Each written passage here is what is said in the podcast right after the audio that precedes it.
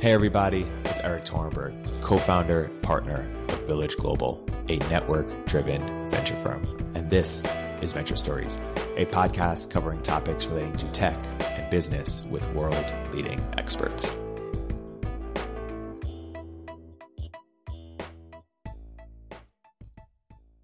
Hey, everybody, welcome to another episode of Venture Stories by Village Global. I'm here today with a very special guest and friend. Uh, I even thought how do I introduce you? Freya, Jess. How do you how do you want to be? Either of those, either of those works. Jess. Okay, we're going with Freya because we met initially on Twitter. Uh, Freya. All right, great. How do you? Totally uh, how would you introduce yourself to our to our audience in terms of what you're most excited about and, and what you spend a lot of time thinking about? Uh, yeah, so I uh, I will preface this introduction by saying that it uh, gets done slightly differently every time I I answer that question, but I am very interested in how groups of humans make decisions and how groups of humans act together. And if I look back at everything I've been interested in and, and spent time in over my life, it's it's been an expression of trying to answer that question in some way. So things that I'm particularly interested in right now um, include the very nitty gritty of how do people in small groups work together um, and kind of uh, align with each other um, and then like all the way up to how do our like biggest narratives about how society works actually operate and essentially how can we experiment to either change them or make new ones when they're not necessarily serving us. So yeah i think a lot about social systems and then i also think a lot about relationships. Um, on the smallest level of one person's relationship with different parts of themselves up to the biggest level of the relationship between every human and kind of the systems that we live under. So, yeah, I guess that's today's answer to that question. How did you get in, interested in all this? Like, if you could trace your intellectual history, what has led to an interest in in human coordination? Because it's it's something that I I don't see that many. It seems pretty pretty pretty original. So I think there are a handful of things that pointed me towards it. I definitely had strong opinions about. I think the first big institution that I was exposed to was school, and I definitely had very strong opinions about school. I was one of those like the smart kids that's always bored, that are always bored, but never kind of winning the school game, but also not really losing it, just being really bored or something. And so I think I spent a lot of my high school years daydreaming about how I would create a better I guess like an unschooling system for myself or how I would personally want to be schooled or what kind of school I would create if I were the one in charge. I think that as a child and a teenager, I thought a lot about control and about essentially who had control over my life and what control I had over my own um, and how that influenced my satisfaction with life, I guess. And I think I was a bit of a an anarchist in the technical sense, like believing that all power structures are illegitimate or something when I was very young, although I wouldn't have used those words. And then I guess another angle to look at it was I was also very uh, like I wanted to be an environmentalist when I was a kid. I remember that term like and I like wrote it down when they asked you like what do you want to be when you grow up? It was a lifeguard for some reason. I didn't really like being at the beach. I don't know why that was an option. Or an environmentalist. Um, and so I think I decided I, I had responsibility for the world when I was very young. Um, and I think a lot of people in my generation did. Sometimes it's a bit pathological, but it was this sense of we are the ones that have to fix everything. We're the ones who have to come in and save the world. And, and that's like kind of like the proto religion that we all kind of like grew up with. So I think that's for all of its many flaws, that's another thing that that kind of I got I was influenced by. And then also, there's something that I can't really take a lot of credit for, but I guess I, I don't know, I can thank my genes or something, which is I seem to have a combination of a very like systematic mind.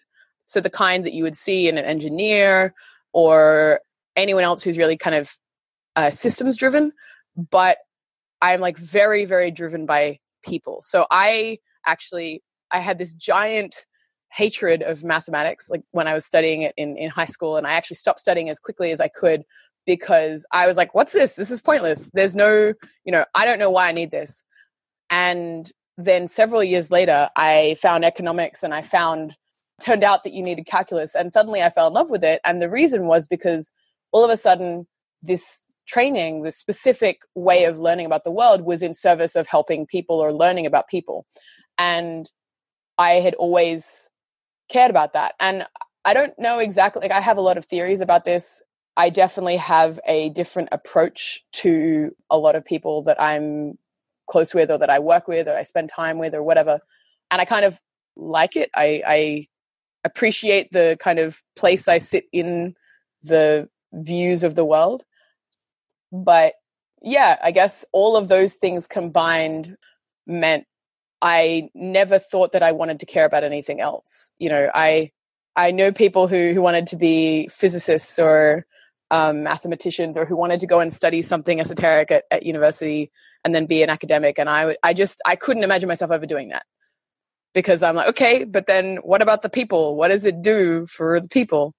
But at the same time, I never wanted to do something that was very, I actually think I'm, when I was younger, I wanted, I didn't want to do things that were more uh, caring or uh, like emotional labor. Um, because I saw them as inefficient or something. And now I, I don't necessarily think that anymore. That was kind of a very naive view but yeah, it was always this combination of essentially like compassion and scale or something that uh, I've always kept coming back to. Compassion, like say more about that. How have you kept coming about, coming back to, it and how have you built on those ideas? Compassion and scale. I, I guess like it doesn't. There's no sense of it being like building. Like a, I I got you know started at one end of a spectrum and ended up at another.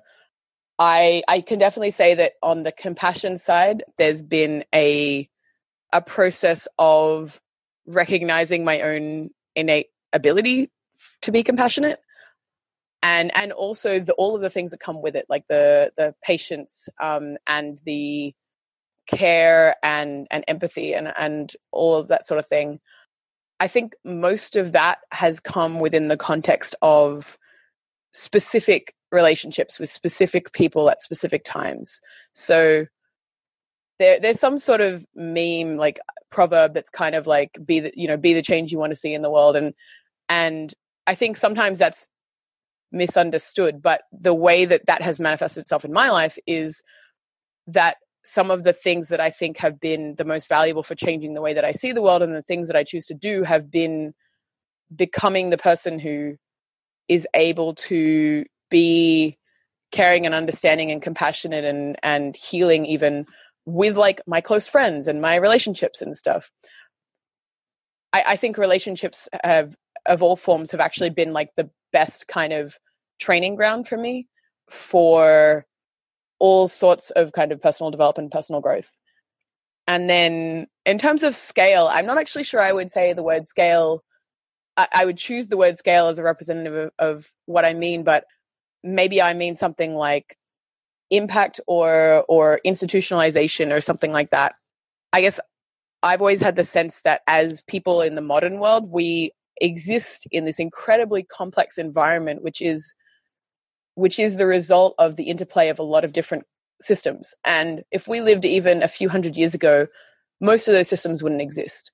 And so I think that I, I actually have a bit of a, a theory that is it's a folk theory and it's kind of only partially real, um, which is uh, if you think of yourself as a system, your say close community as a system, and all of the bigger kind of groups that you interact with as uh, systems made up of different different kind of microsystems or smaller systems, then I would think of you could call it like suffering as one system in some way being constrained by another system from meeting its desires or meeting its needs.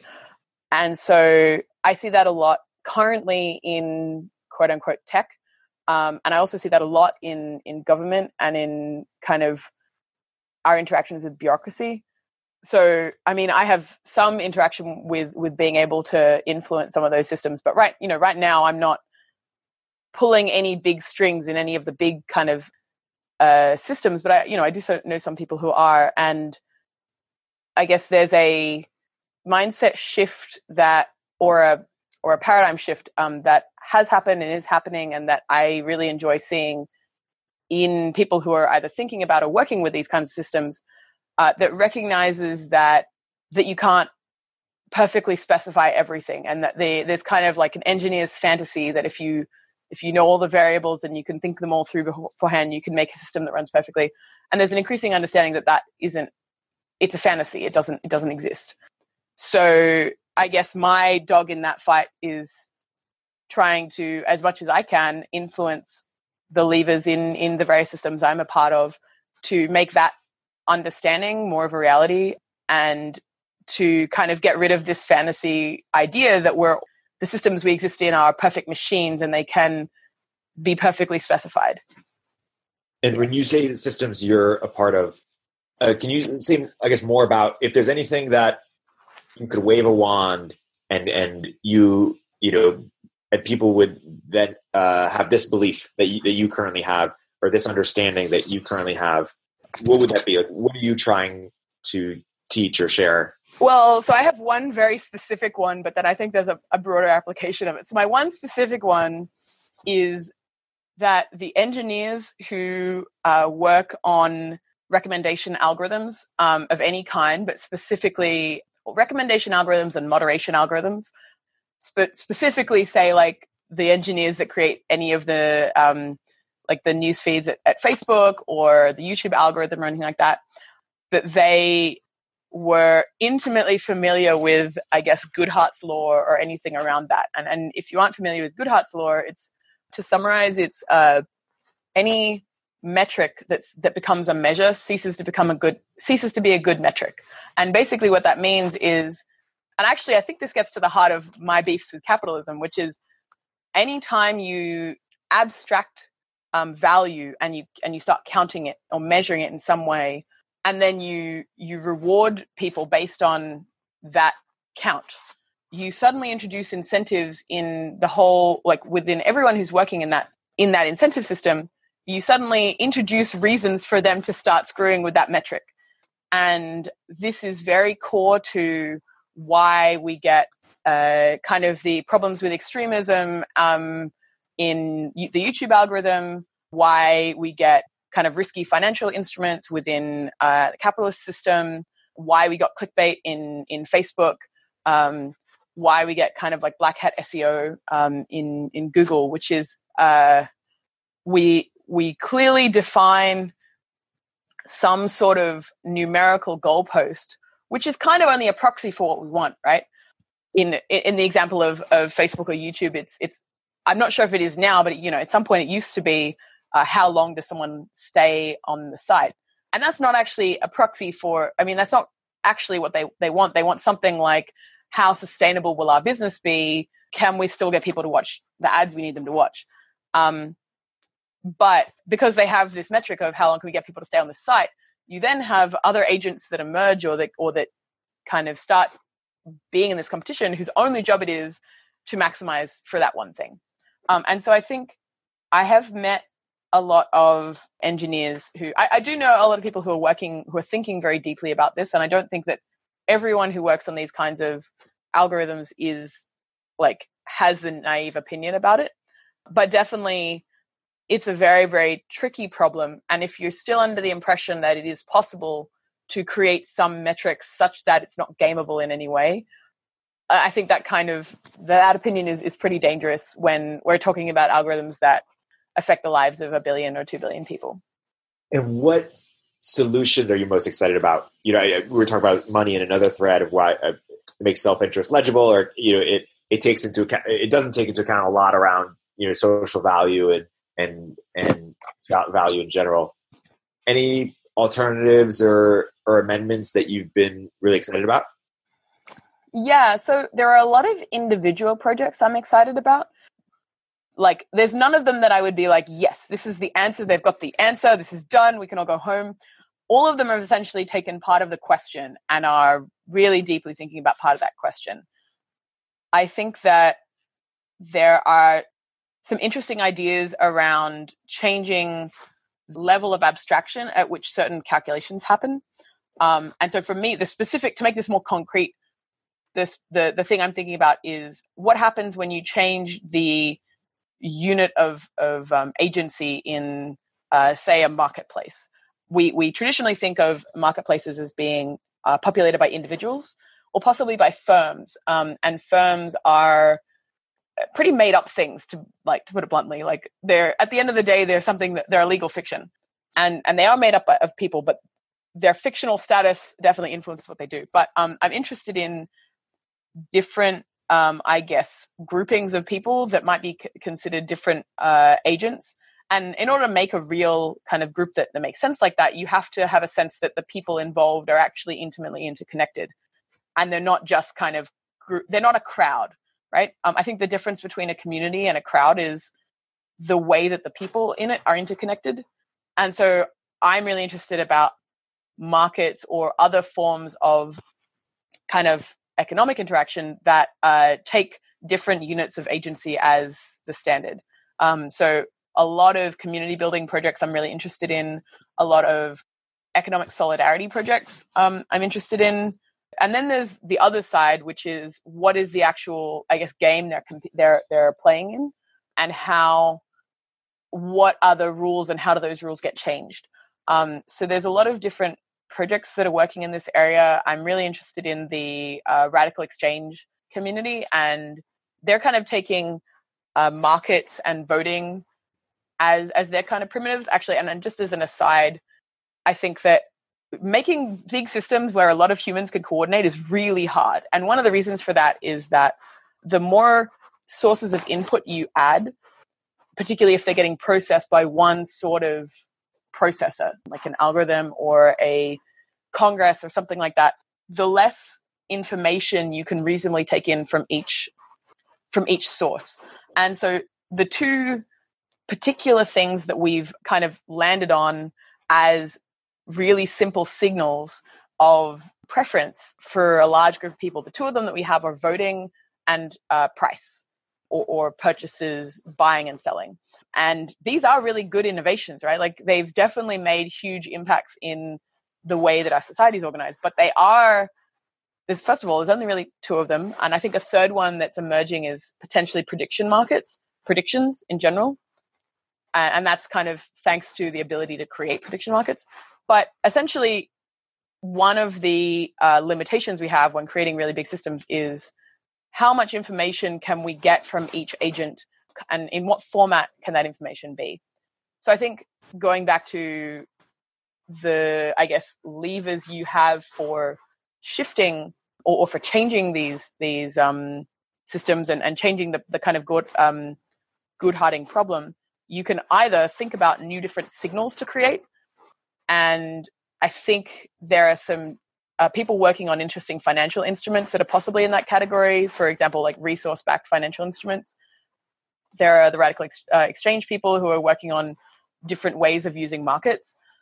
But then you've also got another way of looking at this, which is why does this information all need to come to one central place at all? And and so for this, I think of different kind of structures of of decision making. And and one of them that I like quite a lot is one that I've seen coming from Asana um, and people, some of the, the leaders of Asana who also run a community house in the mission, and they have a principle that's kind of I'm going to butcher what they call it, but it's something like distributed dictatorship. So the idea being you minimize the amount of information that actually needs to go to some central authority. You decide that each person or each group or whatever has kind of unilateral control over some area. Um, and then you have mechanisms for changing that. But um, and that's kind of like the pre- the the idea of federal um, federalism in in government that that uh, states should have quite a lot of power. You don't need all the decisions to be made in a in a at a national level, but but finding other ways of doing that so that a group of different groups essentially can still work together, that's another avenue for um, making these kinds of changes.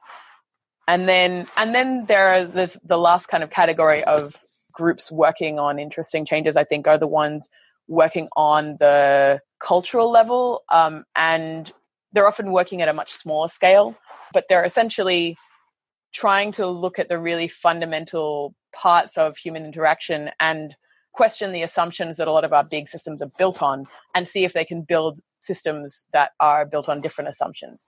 Um, and these are kind of the most experimental, but you know, they're some of the ones I'm most excited about. What are some of those assumptions? So, so one of the big questions is hierarchy and hierarchy and coercion and and the kind of implicit question is do we need coercion how much coercion do we need what hap- like is it possible to build a large scale society without coercion. And i don't think that's a solved problem at all. It's it's a pro- like it's kind of like the holy grail of like i guess social system design. You know if you could create if you could reasonably create a social system that a million people could in, could be involved with that met all of their basic needs and involved no coercion then great. Like okay we've got the million person version. See if we can find the billion person version and the 7 or 8 billion person version done. We can go home. But don't have that yet um, but there are i guess projects that are trying to work on on the very personal level to see if it's possible to undo the assumptions that underpin coercive social systems. And so some of the pro- projects that I'm interested in work on, like, for example, restorative justice, which is trying to move away from a punishment model of of essentially like wrongdoing or or crime or or anything we consider kind of bad behavior. And that's not straightforward at all.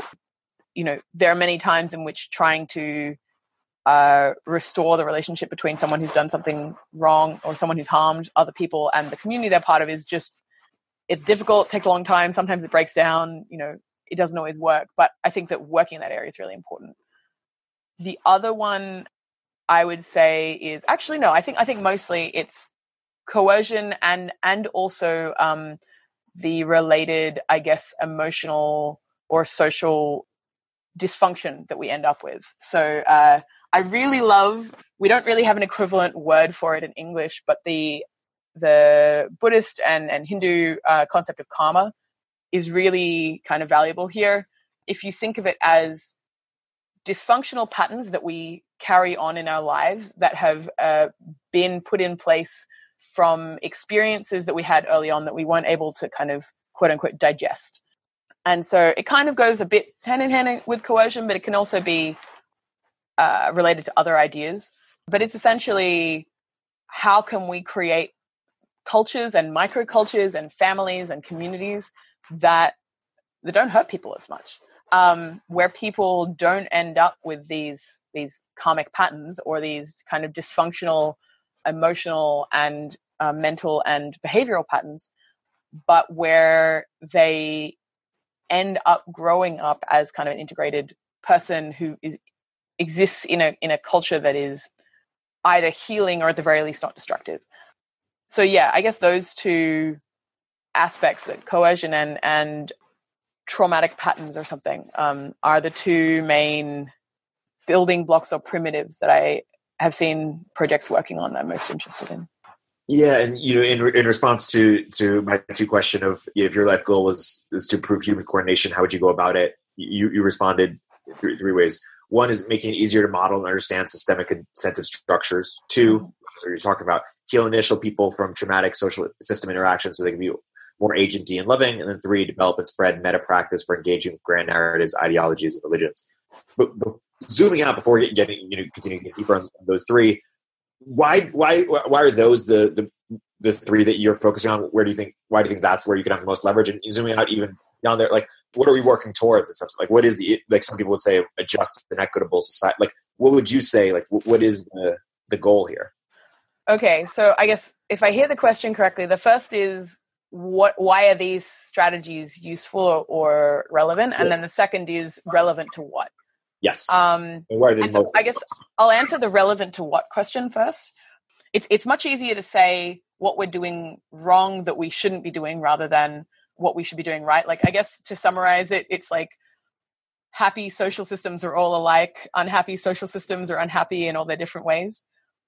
And the thing that I guess, if I could summarize it in one, I guess, idea, it's we currently have social systems that cause harm to either the agents within them or the agents that are affected by them and to be more specific about it, our, our, social systems on a really large scale have a terrible relationship with the non-human environment. Um, so literally anything that isn't a human is getting a really bad deal out of all of our human activities, all kind of life on the planet.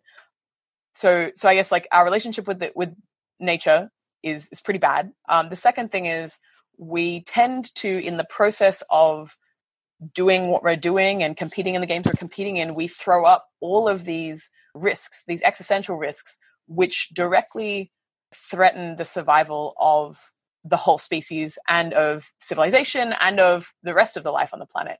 So uh, these there are tons of existential risks, and I won't get into them now. Uh, and there are people who individually de- dedicate their lives to kind of fighting each one. But there's a sense in which the way that our social systems are arranged actually facilitates the creation of more and more new ones. So, like we, like even if we manage to no longer have risks from, from nuclear weapons or bioweapons or uh, artificial intelligence, there are going to be more. You know, we are always creating new existential risks just in the way that we organize ourselves. And then the this the last two, I guess, aspects of society that I think are are these kind of like worthwhile problems to address are one the really kind of sticky and messy problem of human hierarchies like we create these very very unequal societies which not only have vast differences in material outcomes like people some people have more some people have less but the very being in a society where you have less than someone else is in and of itself a very stressful situation. Like there's a ton of studies that i can't remember any of the specifics about about uh, monkeys in in hierarchies that when they're the lowest on the totem pole, they just experience a lot of stress. They experience a lot of anxiety. Their health is worse, um, and a lot of that has to do with their position in this this hierarchy. So we cause a lot of suffering just by the way that we tend to organize our societies. Um, and then the last one is a little bit more vague, but it's it's basically just that I think that particularly because we have this fiction that we can create systems that are perfectly specified, we tend to create what I call paperclip maximizers, which is a system that decides it has a goal, optimizes for only that goal, and basically ignores or destroys everything else. And this is kind of the reason that we end up throwing out these essential risks and depleting resources and stuff. But as a side effect, the winning systems also tend to destroy any other systems we have. And I, we've seen this, I think, a lot with the relationship between our current economic models and literally any other form of human organization that currently exists you look at the way that like nowadays families are fundamentally non-economic units and and communities are non-economic units and they very much are fighting against being destroyed by very powerful market forces. Like the number of communities uh, and friendships and and deep kind of like group relationships that i've seen destroyed because someone needed to take a job far away or because people had different working hours or something like that. Relationships that get destroyed by working hours or, or these sorts of things there are big impacts on a lot of these other kind of ways of organizing that we use to make ourselves happy. And um, a writer called Lou Keep who has a really great, I guess, distillation of this problem, which is, uh, and I'm specifically talking about, I guess, economics and, and specifically capitalism here, but it's that we aren't naturally economic creatures. We're naturally social creatures, and we use uh, economies insofar as it helps us meet our social needs. And we're currently in a situation where our social needs are subordinate to our economic needs, and it makes us deeply unhappy and kind of like existentially nihilistic and depressed and frustrated and angry, and we don't really know why. So I guess that's the last piece of this, like what needs to be changed that I think is really important. So I guess yeah, if you if you think about the the four, there's social relationships being subordinate to economic ones, inherent inequality, resource kind of abuse, and then continual creation of existential risks. And I think that all four of these are relevant to our current social institutions and our current social games. All of them, except for I think maybe inequality. I'm unsure about that one. I think you would not see, and there are there are other social institutions that have existed in society in which you wouldn't see these. But right now, they're kind of making a huge impact, and I see them as fundamentally coming from similar roots, which is this kind of paperclip maximizer idea. So, yeah, thinking about the ways of addressing these kind of like four issues, uh, of the three you mentioned, the one being making it easy to model systems, the second being making it easier for people to heal from traumatic interactions with systems, and then the third being developing a meta practice for engaging with grand narratives. I, will deal with the, the last one first, and the last one is I actually think the most difficult, and I don't, I do not have the answer to this. If I had the answer to this, I would be probably starting a religion around it or something of that effect.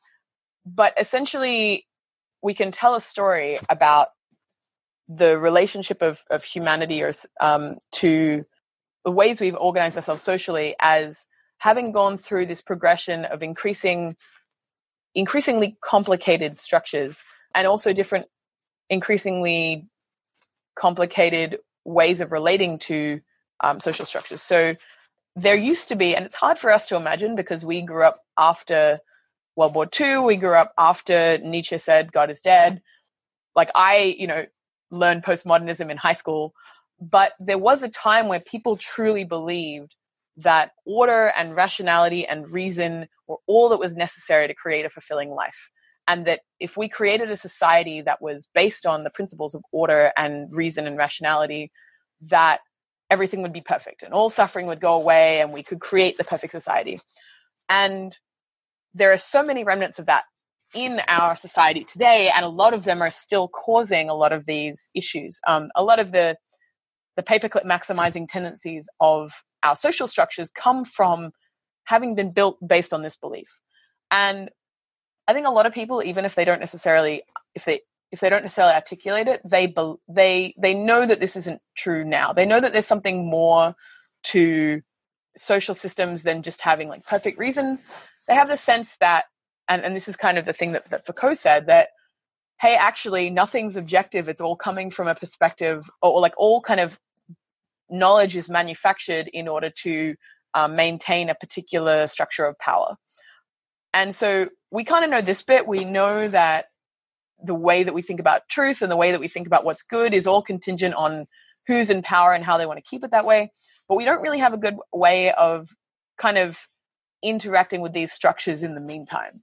And there's, I guess, like this movement or this movement is a strong term, I guess, loosely affiliated collection of people, which has a lot of names. There's kind of meta modernism, meta rationality, the kind of fluid mode related to the integral um, people who are basically engaging with this problem of, okay, so we know that systems are kind of made up, like social systems and, and the, the beliefs that we, we base them on are kind of made up. Given that, what do we do? Given that, how do we engage with them? And the most promising things I see are these kind of new ways of engaging with systems that recognize that they're games and and making kind of choices about how are you going to play the game what games are you going to play knowing that some games might be easier for you than others. So that's kind of interesting. But i think that the alternative to this is and we see this a little bit with kind of rising tendencies towards authoritarianism is to double down on the idea that there is a perfect truth and it's it's the same truth for everybody and that you should base your system off this perfect truth. And i think that that is i guess it's, it's kind of like dangerous but it's also just going to delay us um, having these much more kind of resilient and adaptive social systems because these authoritarian mindsets are very much all or nothing. So I guess that's one that one strategy. The second people, the second one is the healing, uh, healing people, and I think that this is particularly related to imagining new structures, embodying new structures, and then also trying to create structures that don't have coercion embedded in them. I think that we take for granted now how much coercion we have in our lives. Like we coerce kids like nobody's business. It's ridiculous.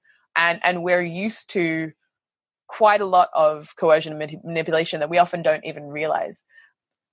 And we're also often in our attempts to control the world, we're manifesting the thing that we got hurt by. And I think that you see this a lot in uh, certain types of like what you would call now as cults, but like essentially just kind of like utopian fantasies or utopian projects, which is you will end up reenacting your particular traumas or the group's particular traumas. So I think that that's kind of like necessary work for building new things is finding ways of healing those wounds in the people who are building them. Also, one would hope that a, a more healthy social environment would consist of more healthy people um, who were able to express themselves more and weren't driven as much by fear. And then the the last one, which I guess is the first thing I mentioned in the, in the tweet, was making it easier to model and understand systemic incentive structures. And I think there's actually some really good work being done in this by the complexity science community. But I think that there's still a gap between what you know the the most engaged academics know and what normal people like me who just you know tweet a lot and stuff can use in order to really reason um, about systems. Because one of the most uh, so an important distinction to make first of all is the difference between complicated systems and complex systems. And this actually goes really to the heart of kind of the beefs of postmodernism why postmodernism was having such a problem with the, the social systems that came before. Um, and it's this idea that in a complicated system, um, there might be a lot of moving parts, there might be a lot of different aspects of it, but at the end of the day, each piece has a certain job. And it is possible to fully predict or specify how this whole system will work. An example of this would be an airplane, right? It may have, I don't know, probably a million pieces or something, but they all get put together in the same way every time. They're all predictably organized. Uh, an example of a complex system would be uh, an ecosystem or a nation or an economy.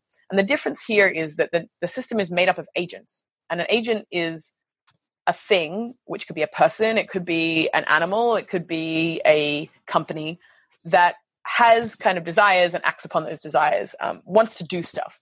And so the problem with systems made up of agents is that they're adaptive. Agents will change their behavior in response to the environment. And because of that, it's quite hard to model what agents will do. And and a lot of particularly economic reasoning, and this is the trap that I got into when I was uh, first uh, doing my economics masters, was thinking that you could perfectly understand how people or companies were going to behave in an economy. And you can't because the information about how the economy is doing is in and of itself changing the behavior of the um, people in the economy. So these are like often complex systems, which is honestly, which are, they're the majority of the systems that we interact with. Um, anything that has people in it is a complex system. They're really non-intuitive to reason about. So I think we often end up oversimplifying them and then making them into these toy problems, these kind of perfectly specified engineering problems they just don't reflect how those systems actually work. So I think that in order for us to kind of create good policy or design new systems or even just think about how to change the ones that we already have and think about the flow on effects from different changes, we need to be able to make models. And I think that the two, the most interesting aspects of these or avenues that I've seen people doing the working with uh, this in is one pretty simple models that kind of model simple agent behavior. So Kevin Simler and Nicky Case have both been doing really interesting things with play like explainable, uh, explorable explorations. Um, basically, explanations that you can play and you can see how they they change. Um, so that's one avenue, and the other is honestly, again, I go back to games.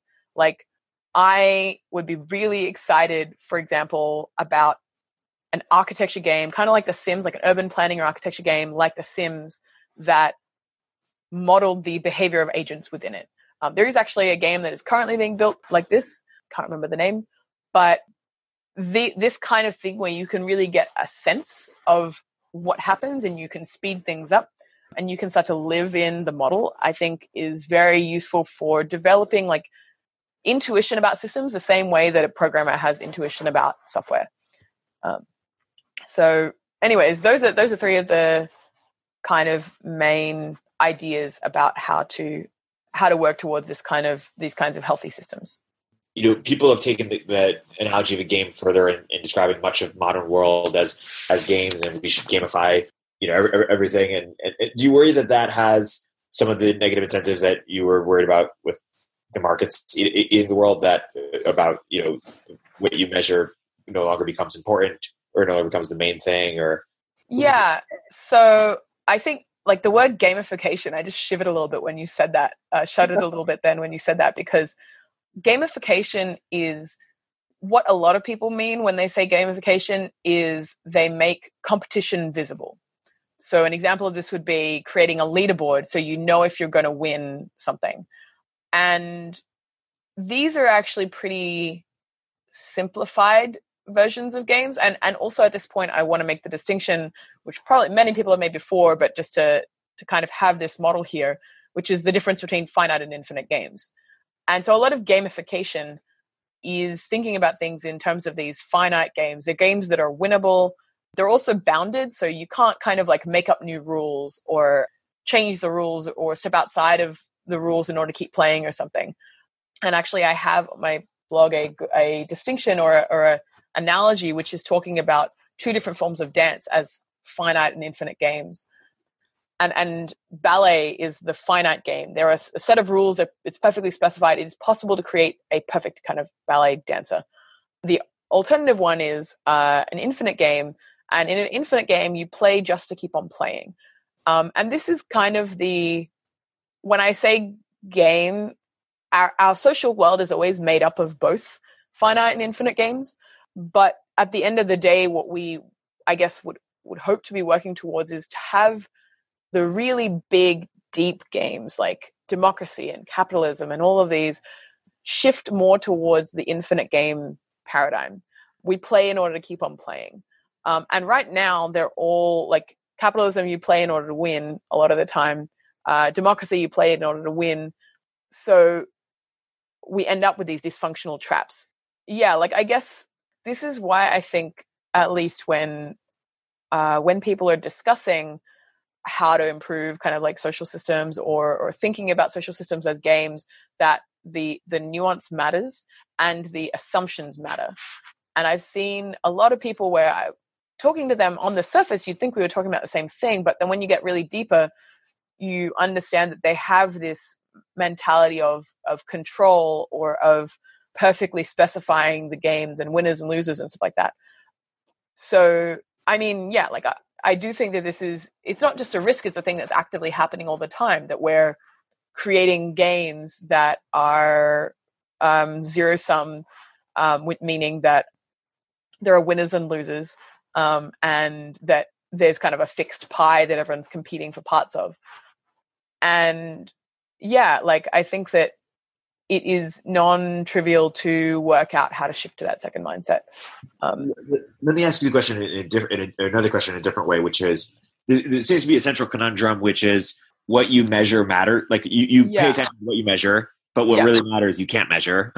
yeah. And so, do you try to quantify the, uh, you know, the the loyalty you have to your family or the you know love you have with the romantic oh partner. god no yeah um, i see what you mean like yeah. like is the solution more quantification or is it something else is that what you're asking yeah and and, and in a world of increasing com- you know the internet and markets what they do is they make everything legible and then yeah. we pay attention to what's legible do we try to make legible with in order to prioritize it or do we that seems more likely than us having like a total change of values which is we're going to stop caring about what we can measure or yeah. care about it not so as much.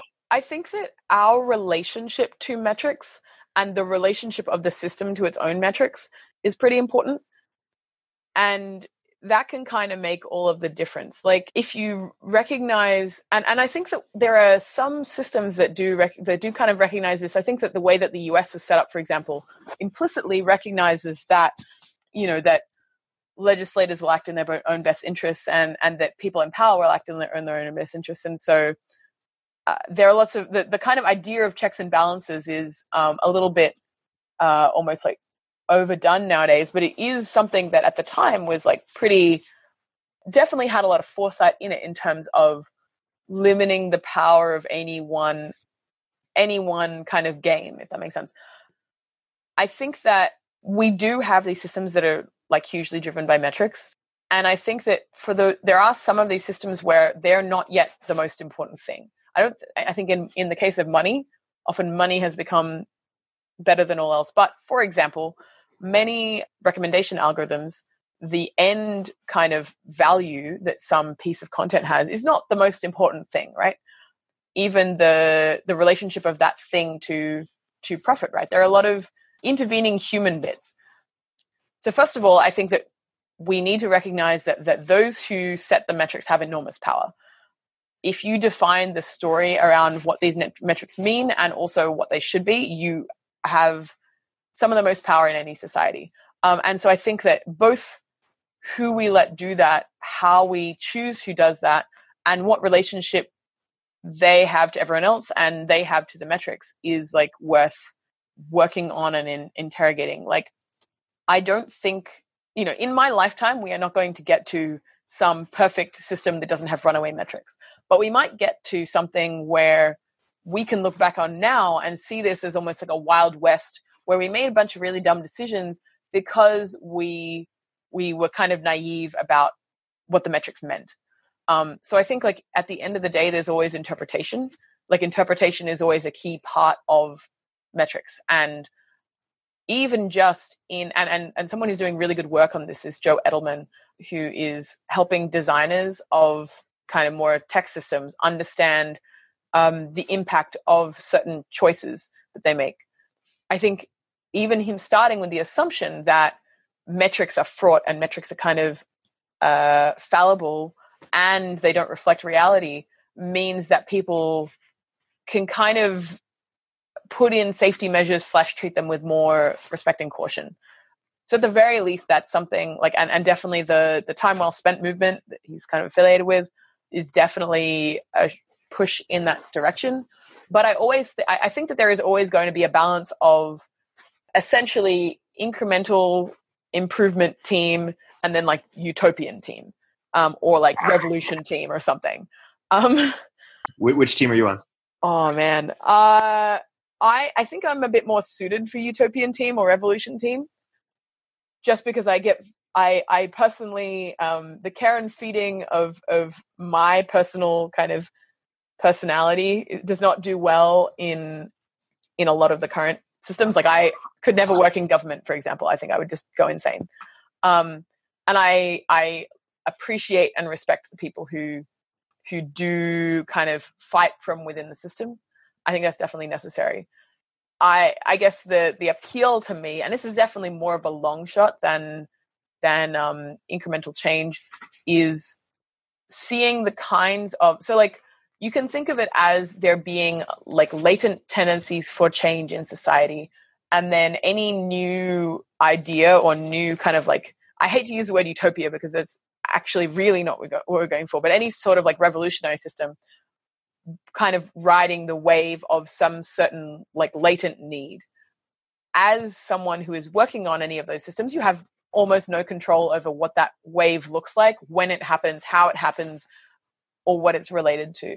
But that is one of the thing one of the most powerful ways in which society has changed has been there's been an underlying kind of a, latent need for something and then someone some group was in the right place at the right time and then their system got massive adoption. Um, and and again i go back to the united states. The united states was like this. This is how a lot of the initial uh, settlers how their ideas came to influence us several hundred years later. Regarding the you know the revolution versus incremental i i sympathize with the revolutionary approach uh, go big or go home. And this is also a very Silicon Valley thing, and Silicon Valley has a history of of like underplaying the costs of disruption, I guess. And so like that's that's also another thing that I'm conscious of is if you're going to break everything, there's almost no chance that you're going to put in something that's entirely better in its place. Like a lot of things will just end up broken. And so I guess I have less of a desire to kind of do the like aggressive scaling or anything like that. But at the same time, like the only way that uh, a lot of these big shifts will happen is if some old structures cease to exist. So yeah, it's this is not an easy kind of trade off. Yeah, but, and just to close loop in the quantification, I mean, the time well spent, to my understanding, is trying to have better metrics effectively. Um, yes and no. I I couldn't say I couldn't speak for Joe, for example, but uh, Joe has a very interesting a very like interesting essay called "Is there anything worth optimizing?" I think is, is the name, uh, which basically argues against uh, the use of naive metrics at all, and and argues for essentially like feedback, which is more qualitative um, and can't be aggregated in the same way that metrics can. The advantage of metrics is you can add them up. You can do arithmetic on metrics, which you which you can't do on feedback and on qualitative experience. But any sort of complex system is going to be much more qualitative than um, quantitative, and you yeah, like so you can't really do arithmetic on it. Right, and, and, and you kind of go back to where we are talking about money is: do you create a better money um, that that better captures social value, and or do you sort of you know accept the limits of these metrics? The hard part there is that our abilities to collect data, to process data, to make sense of data, and our belief in, in those abilities get better and better. And so, I know it sounds dystopian, but we seem to be quantifying everything. Yes, we definitely are quantifying everything. So, if I understand what you're saying, is the question: Do we try and improve the metrics we have, or or do we resist the, the metric the metricization? Metrics? I guess my, my question to you is: How confident are you that the, the tyranny of metrics is accurate? That in you know 10 years from now i don't know or 50 years like we won't be able to quantify the unquantifiable like how sa- how how sacred is it oh so i guess maybe a way of thinking about this is okay so so making an assumption okay let me let me kind of explain this from a uh, a, theory perspective um so a metric fundamentally is an abstraction which takes some things which were not equivalent and makes them equivalent. So an example, if I if I don't use the example of money because it's very fraught, but if I use the example of time spent on the on YouTube, if I think of my own experience on YouTube, I sometimes I am spending time on it because I'm watching something with my partner that we had planned to watch that was really meaningful to us and we really enjoy it.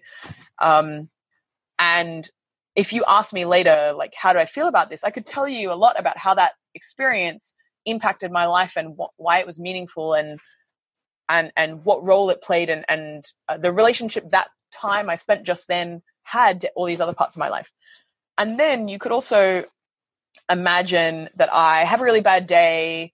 I'm feeling really down on myself. And then I end up watching a ton of influencers who are all like sparkle ponies that have amazing lives and make me feel really bad and i'm just kind of like doing this like resentment envy spiral thing for like an hour longer than i wanted to and it's kind of uh, full of resentment now the trick of metrics is that if i spent an hour in both those cases those two hours are equivalent. And we actually we don't you know this goes really deep. Hours are, are also a metric right? They're they're a way in which we decide that two bits of experience are equal. And if I use the example of hours, say you and I um, both spend like we spend our hours like like an hour separately uh you go off and and maybe like have dinner with a good friend and you have really great conversation and i spend an hour i don't know i'm sick and i spend an hour throwing up on the toilet now that hour is like there is no way to objectively measure that hour in terms of its value to like its value that doesn't accept that you and i had different experiences of that hour and any sort of metric has this kind of fundamental problem. So, like money, and I see this all the time in Silicon Valley, money literally is valued differently in like, you know, well funded companies in, in the Bay versus by my friends who are, who are bootstrapping their own kind of like small projects uh, somewhere else in the US or in, in other parts of the world. Like, there's no way in which you can say that money means the same thing to both of them but it has the same it's counted the same you know we we can we decided that each unit is equivalent and that it's equivalent in all circumstances. And so we can use more sensors, right? We can, for example, we could measure CO2 and we could then track how much CO2 is emitted. And then there's suddenly a metric that is related to that. We could track like noise pollution or something like that. But the impact of that and the meaning of that is always going to be contingent on how people experience it and how agents, not just people, how agents experience it.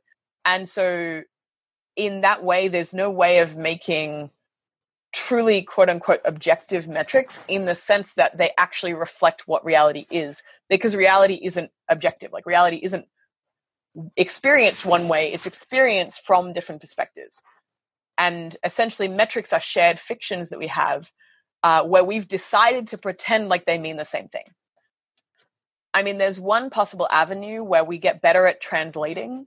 And so, an example of this would be means based uh, pricing. So, you see this at a lot of festivals. Um, I think that there are maybe some government services that do this, or I think uh, there are some government services in some countries where they have fines that are means based.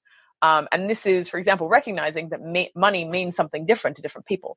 They're pretty blunt and like not very subtle, but it's like a start, right? And you could imagine trying to create a few of these, but they're always going to be playing catch up to reality. And the more ifs and buts and conditions you put on them, the less like a metric they are, the less useful they are, in fact, for their core function, which is being able to agree on some central or unified definition of value. So yeah, I guess if if the that's my I guess my attempt to explain um, the tyranny of metrics and and why it can't be solved by just having more data basically because at the end of the day you have to reconcile that data and there's always going to be a trade-off between how much information how much experience you can incorporate into a metric and how universal that metric is. Is is this a similar argument to why to the argument that ai will never be able to you know fully encompass all human activity and creativity because you know humans in in reality are complex systems not complicated systems that can be and, and are thus irreducible? Yeah i mean like i'm not going to say ai could never do that because i am not familiar enough with uh, how ais are currently being created or, or might be created in the future to know whether you could create a complex ai you could imagine i guess ais that would definitely act as if they were complex um, systems. I do think that the problem or the it's unlikely that you would get a uh, an artificial uh, intelligence system that would completely reflect the kinds of diverse experiences that we currently have i could very much see though some sort of dystopian future where it reflects what exists because it destroys what doesn't fit the model. And i think that like if i'm to get on my like capitalism is just a different type of ai soapbox i think that we already see this in current economic systems where there are like countless kind of cultures and experiences and roles and rituals that aren't legible to kind of the the art of the collective intelligence of capitalism and thus end up uh, starving for attention and resources and, and kind of dying out. As a as a side note, I said the word legible, and a lot of what I've been referring to here has been implicitly informed by James C. Scott's um, seeing like a state. So if the idea of metrics and legibility and everything is interesting to uh, anyone, that's definitely a good book to check out, or check out Slate Star Codex's review of it, which is kind of an 80-20 way of consuming the content. Right, and and and yeah, and uh, uh, Yuval Harari from *Sapiens* as, as this talk on on TED, where basically he says, you know, right now seeing like a state is not as good as seeing like an individual because you know, no central planner can can mm-hmm. you know, have all that information. But in the future, when data processing, you know, uh, and collection gets a lot better and everything is legible, or lots of things are legible, is it possible that central planning will be able to, to see better in some sense? Um, yeah. So, I mean, this question is is interesting. There's also a sense in which it's kind of hypothetical. Like, I'm not going to actually try and throw the numbers out there for how much more complex uh, central planning is than distributed or emergent planning, but there's a, a very good argument that I, I read uh, about central planning of systems the size of current countries requiring more computational power than basically currently exists and more time such that you couldn't create the right decisions uh, or you couldn't compute the right decisions in enough time to have them be any use. I do also think like that saying like we can have a, a central plan system that perfectly specifies every you know like the optimal needs for everybody or, or whatever very much ignores or or tries to brush under the rug the problem of kind of relative value or contested value. So like most of political kind of conflict is is people or groups disagreeing about how much things are worth and often it's because they value a certain thing and each each group values it in certain ways but they can't share it or something. And there are a lot of things that regardless of how many resources we have will be scarce. In any in any system where we value being on the top of a hierarchy um, some sort of respect or prestige or whatever will be scarce. And so i'm kind of skeptical of this idea that well no i i could see a world in which we had a central planned system and everything was perfectly specified and i would also consider that a dystopia because like what is considered valuable and what and who gets what value seems like it would be perfectly or it would it would be largely controlled by the people who are in control.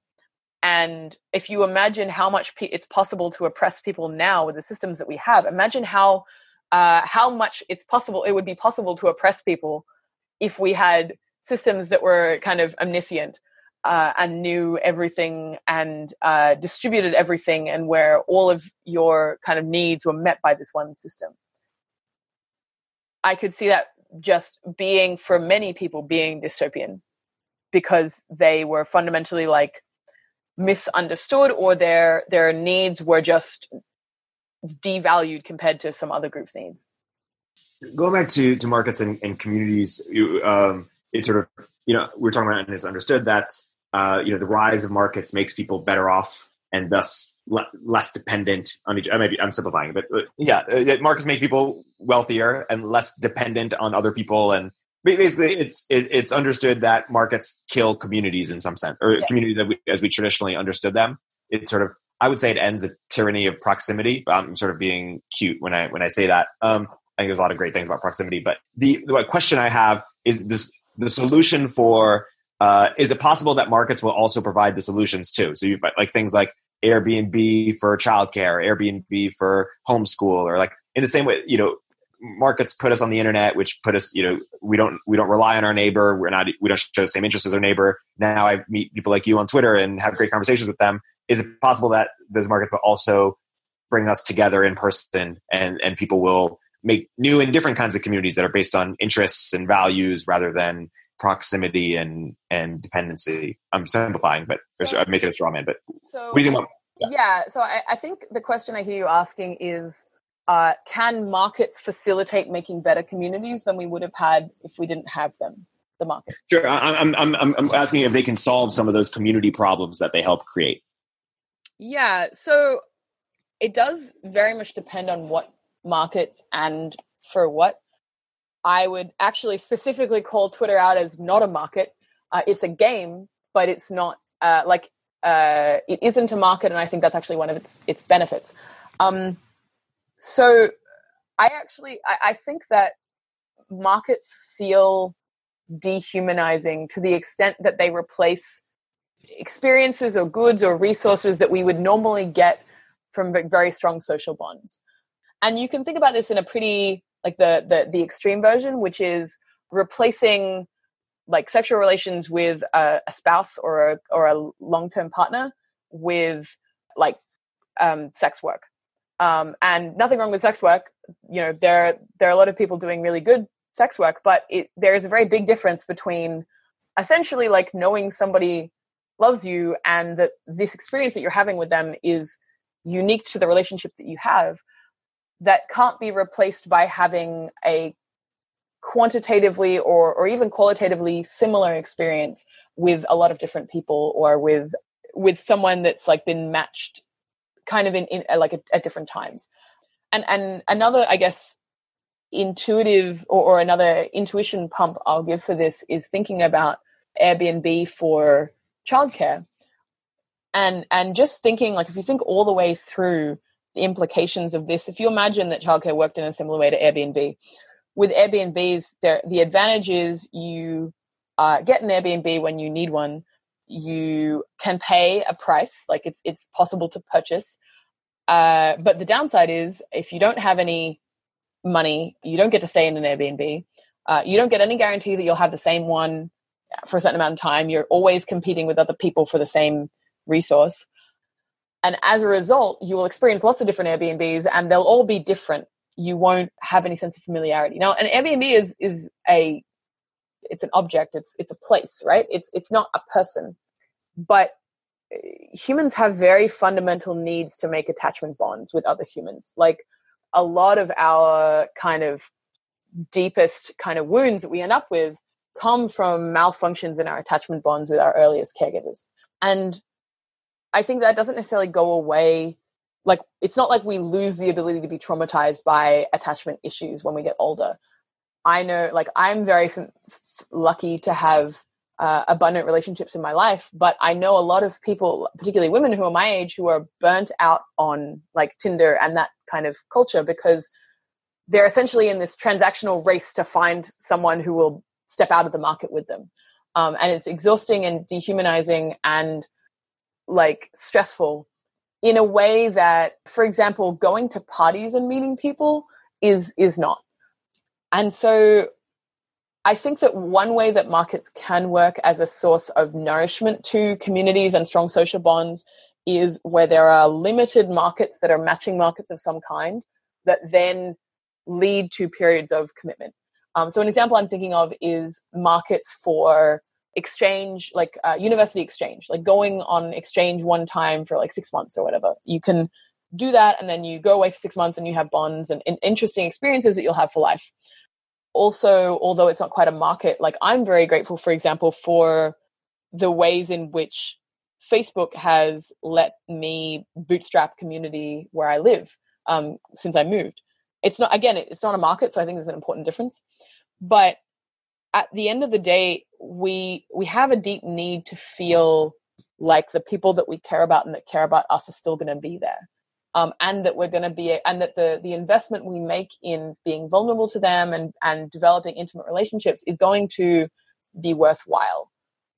And that's just nonsensical if you if the rules of the game state that you can't trust that they're going to that that uh, they'll be able to or want to be there in the future and and as we pay more for things and, and actually i think that work does this a lot right as we pay people to do things that we might previously have normally done for each other for free, it becomes harder for people to take the opportunity cost of of doing something for free.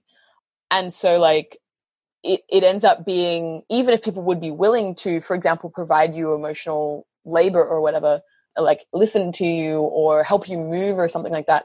The fact that now you can find someone who'll help you move for eh, like on Airtasker for like 20 bucks makes it and and that they you know like are going to go to their highly paid job where someone's paying them a lot of money to stay in one place it's it's harder for them to be around to care for you in the ways that you that that a lot of people really desire to be cared for. And i think that the people that most that get most kind of broken down or destroyed by the system are the ones that aren't uh, perfect worker bees basically so children um, the elderly, people who are sick, people who cannot trade, like who like you cannot at the end of the day expect a, like a baby to trade with somebody else or uh, a 90 year old with dementia to trade with someone else.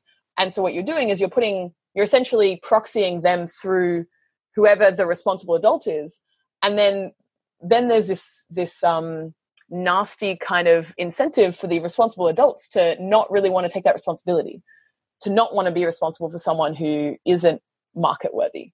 And i think that then further puts pressure on on the non-market relationships. So yeah i guess what i would say is, is there might be some limited circumstances in which markets could be beneficial to communities but if we were to have a default approach of applying markets and hope that they they work out i think that we would end up with much worse outcomes than not doing that at all right. And in the ways in which they help communities it's among people of me, me, like maybe they're okay re- replacement for communities around shared interests. Yeah. Great. But uh, maybe when maybe you've got so so there's been a meme going around on twitter recently about the idea that the enlightenment was driven by childless men. Um, and i mean whatever the story is i'm sure that it's been overblown but that but we do have this uh, kind of belief in our culture that is that is something like the myth of the individual we have this belief that everyone is an individual and that um, everyone should be able to kind of like take care of themselves or, or whatever. And what that ends up doing is having us basically pretend that people who are dependent just don't exist and that the people who care for them are like just not working hard enough or something in some way rather than recognizing that actually being an individual who can meet their own needs and who doesn't need to rely on anyone else is actually kind of an anomaly if you think about it at least historically, if not even now. Like I, I remember having a discussion with a friend just just recently talking about we were talking about our intentional community and I just kind of stopped and I was like, wait a second. Eh, all of my friends have jobs or make their own money. They are healthy, they're like young, they don't have any dependents, and they also don't have any like kind of health issues, like like really big kind of and I'm like, man, that's like a a, a tiny fraction of society. Because most people are, um, are nowhere like are not in that situation at all and so when we talk about like people being able to make choices to take advantage of opportunities we're often defaulting to meaning people like to to kind of replacing people with the people who have the freedom to do that which often means people who either have no responsibilities to other people or who are able to kind of get rid of them i, I want to talk to you about nonviolent communication uh, mm-hmm. the so there, there's some fundamental principles I, I, take from NVC, and I'm curious which ones don't resonate with you, which ones do. Yeah. One is that we are. I'll say them, and then I'll ask you to respond. One is that we are responsible for our own feelings, um, and and and we can change them, and um, and we shouldn't blame others for them. That's sort of the implication. As much yeah. We should take responsibility for it. There, there, a couple more. Uh, yeah. Two is it's it's less. It's not that there isn't right or wrong. It's that it's less conducive to bring say, hey, you're right, you're wrong, versus sort of explain your experience and that it sort of implies in some sense truth is relative or that it's just more produ- constructive to think about truth is relative other than otherwise you just get in arguments over who's right who's wrong who's who's true who's, who's false uh, and this is on a mic- micro level. Mm-hmm. the third principle uh, uh, I, I, take or implication or assumption rather is that people aren't evil. Uh, they're just trying to meet their trying to get their needs met. Yeah. Uh, the fourth is that language is dynamic. People aren't even things necessarily people are just you know people are very dynamic they can change they're, they're having experiences and so we shouldn't say you are lazy you are this and, and just speak, speak, to observations. And then the last is because people aren't evil and they're just responding to uh, to their needs uh, we shouldn't punish or reward um, and we should just try to make it in people's incentives to meet their needs uh, in, in more constructive ways. I'll sort of pause there for any right. Yeah. Okay. Well first of all like thanks for trashing my working working memory. I'm trying to remember all those questions now.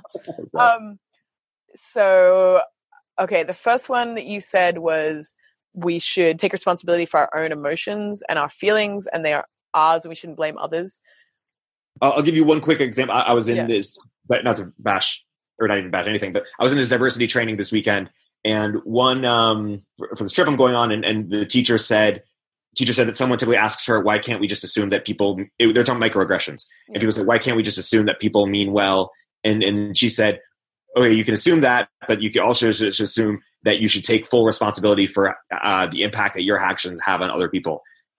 And I was yeah. like, should you take full, full responsibility? Oh, interesting. so, okay, so I think that the context in, or, or the frame that you take around this assumption, the assumption that your feelings are your own and thus you should take responsibility for them is really powerful if in some ways but the frame and the context really matters i've seen a lot of ways in which nvc is abused uh, as a, a, a an excuse to do what you want or something and i think that like it is important to remember that you're responsible for your feelings at each stage if so, if you do something and then someone's upset and then that upsets you, you're also responsible for the fact that what you did, the way that they reacted, then made you feel upset. Like, and I also caution like. I think one of the ways that this runs into problems is actually a cultural mismatch, which is when I find, and I'm going to make a bunch of stereotypes here, which I'm going to acknowledge are partial and kind of a story I'm using right now.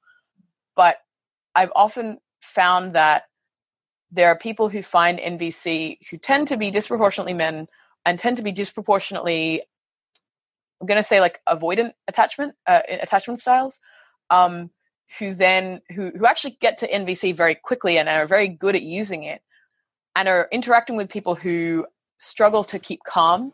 Um, and then use the the fact that they are good at staying keeping within the rules of NVC as essentially a way of exerting their their status or something over over other people and and um, kind of excusing them out of empathy. And i'm definitely not saying that everyone who does nvc does this or every man who does nvc is this but i've I, it's a pattern that i've seen often enough that i know it's it's a trap that can happen. And I think that there are two contradictory things that it is useful to hold in mind at the same time. And one of them is that the only thing that you can control or influence is uh, your own experience. And that we are very fundamentally social creatures who are very inter- interdependent. And like both of those are true at the same time. And so one of the failure modes I see is people basically ignoring that second thing and like kind of saying like, well, you know, like I acted this way and you got upset about it and that's your pl- that's your problem. And kind of shutting off from that person's experience. So what I, I would say is like in order to use NVC well, like a useful frame to have is a sense of curiosity about everybody involved. And that means like you can't control the other person, but you can control how interested you are in how they feel. And I, I think like if you are able to hold that frame and you know obviously particularly if you are someone who is used to being very independent and and kind of uh, looking after yourself then it can be difficult to do that but if you're practicing nvc anyways you know like it's it's useful to practice being intensely curious about the other person particularly about when you notice yourself kind of using NVC to score points. I think that the sense in which, and, and also another thing I will say is that the sense in which we are all responsible for our own feelings or experiences gets like in some ways a little less true the closer you are to people. Not, I'm not saying you're responsible for, for say your partner's experiences, not at all, but like as you get closer to someone, you begin to be able to predict how something you do will make them feel. And if you can predict how something will make someone feel and you value them trusting that you will act in their best interests and you still decide to do something that you know will make them upset and maybe like don't tell them about it first then like if they get really pissed off at you that you know that's not that's not surprising and so i think like for example with with my partner i don't like yes my feelings and my own i own my experience and he owns his experience but we're also like relating to our experience is a skill that we improve in service of each other. And uh, if he all of a sudden was like no nah, sorry i'm going to stop like trying to improve this also i don't really want to listen to your experience then i would be like okay well that's a choice you've made and we're going to have to like deal with that and maybe you know not be so close or something. So yeah i guess like owning your experience is, is a bit more complex than the way people might think of it when they first learn about NVC. How about on the sort of it's less it's not that there isn't right or wrong or that truth is relative, it's just less constructive in, in you know micro relationships to assume knowledge of truth or or right yeah. when so I that question was so out of the frame that I normally sit in that I had to remember that to myself that like there are people who think arguments are about what is right and wrong. Um, because for me that has been such like it's so long since that has been a frame that I found useful that I had like it was just kind of a bit weird to remember that. It does depend on the context. I think that like for example, if you're in a courtroom and you're a lawyer and you're trying to argue for your client's kind of innocence, then noticing that the that the opposing lawyer is having a bad day and kind of interrogating that it's not going to be super helpful. But I think implicit in the use of NVC is that you care about the quality of your relationships with people around you. And you may also care about the quality of your mental models. And a lot of people do, particularly a lot of like engineering, scientific people very much care about how good their their models are. And maybe the reassurance I would make is that it is always possible to agree after you both feel safe. But until you both feel safe, it's very hard to agree. And too often, what I've seen is a pattern where one person wants to ha- like agree, wants to win the argument or something, and the other person sees that as attacking and retreats. And then the first person will kind of even go like go even further, trying to push kind of bully them into submission or something. And then the second person is continually retreating, and they're the first person is wondering why won't this person listen. The second person is wondering why won't they get off my case? I feel terrified. And I think that like the most useful thing in this situation, if you and it, it does take some kind of mental space to do it, is to be able to just drop that and go, like, a, can I put some space between me and the need to be right right now? And B, what is it about this fact or this belief or whatever that I'm scared of losing? Because, you know, like I don't get super angry about like if someone was like the sky is green and like loudly yelled at that at me, I'd be like, all right, dude, whatever. Like this is this is an interesting experience. But if they said, I don't know, like coercion is the only way to interact with people or something, then maybe they could succeed in getting me to like get all angry at them and kind of feel defensive. And uh, I think Paul Graham's got a, an article about this this idea that anything that you associate with your identity is something that becomes like an attack vector. But the the basic idea is is if you have a need to be right, often what that is is you have a part of your identity that is scared of being wrong. If it's something that you are wrong about but you don't really care, or it's not part of your identity, then you can be really relaxed about it because you may discover that you're wrong and then that's great. Like you get to update. That's amazing. But yeah, I guess there's a dynamic where often people think, oh, I need to be right. And what they're actually what's actually happening is their identity is like, shit, uh, I'm getting attacked. I need to be right in order for my identity to, to, to be coherent. And so often recognizing that that's happening to you can help you diffuse this sort of I need to be right situation. It's rarely about being right. Like, honestly, in political situations, like where there's actual policy and there's actual decisions, like votes and stuff, then maybe. But most of the time, it's about identity. And and I'm assuming you're going to agree with the last view, which is you know you know people are just trying to meet needs versus their yeah. inherently evil that uh, and you know and thus we shouldn't punish them for that. And then and also language being dynamic um, rather than static in our, our current language um, sometimes puts us in boxes. Yeah. So i'll go in the quickly on the the people just a point i want to make about the people aren't evil thing is people may not be evil but they may still be profoundly destructive to you like as in their personal and i go back to karmic patterns their personal patterns karmic patterns maybe just interacting with yours in a very gnarly way. And that doesn't mean that like someone not being just because someone isn't evil that doesn't mean you have to to hang around. Like i, I actually use the the analogy of like a bear. A bear isn't evil if it's like attacking you because you're threatening its cubs. That still doesn't mean you have to hang around let the bear attack you right and so i think there is a sense in which you don't have to sacrifice personal uh, protection at the altar of nobody's evil.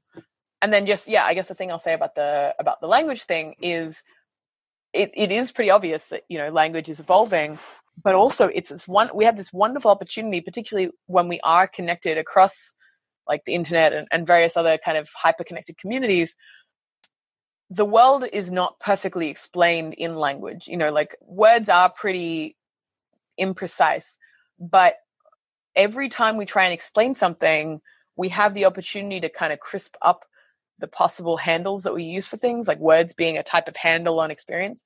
And like you might make something, or you might discover a language, a use of language that's actually really clear and and really conveys some idea really well, and then kind of popularize that, and then suddenly that that concept exists in in like idea space, and it didn't necessarily. Like I remember, I, I remember that there was a time that I didn't understand the idea of holding space for somebody. Like like I may have done it, but I didn't know like like if you if you said that, I wouldn't have known what you meant. And now it's something that is like very commonly used in my friend circle. Like people will ask me to hold space for them, or I'll say, "Hey, like, can I like can you hold some space for me?" And everyone knows what that means, and it's just a powerful kind of concept to be able to communicate. I guess basically what I'm trying to say is like innovation and communication is useful and and fun and valuable. Think going back to the question about yeah, people aren't evil, but they could be causing problems for you. The question is like, how do you change behavior, or how should behavior be regulated? And is it to you know, are people is it carrot and stick motivation versus you know appealing to their better nature and and just like aligning incentives in some way. I, I, that sounds like economic or market, but I mean more like connecting yeah, with them. Yeah. So when you say, uh, how do I change behavior? Are you talking about my behavior or the behavior of people I'm interacting with or the behavior of like people within systems I may have some control over? All the above. Okay. All right. Well, I think they're very different, right?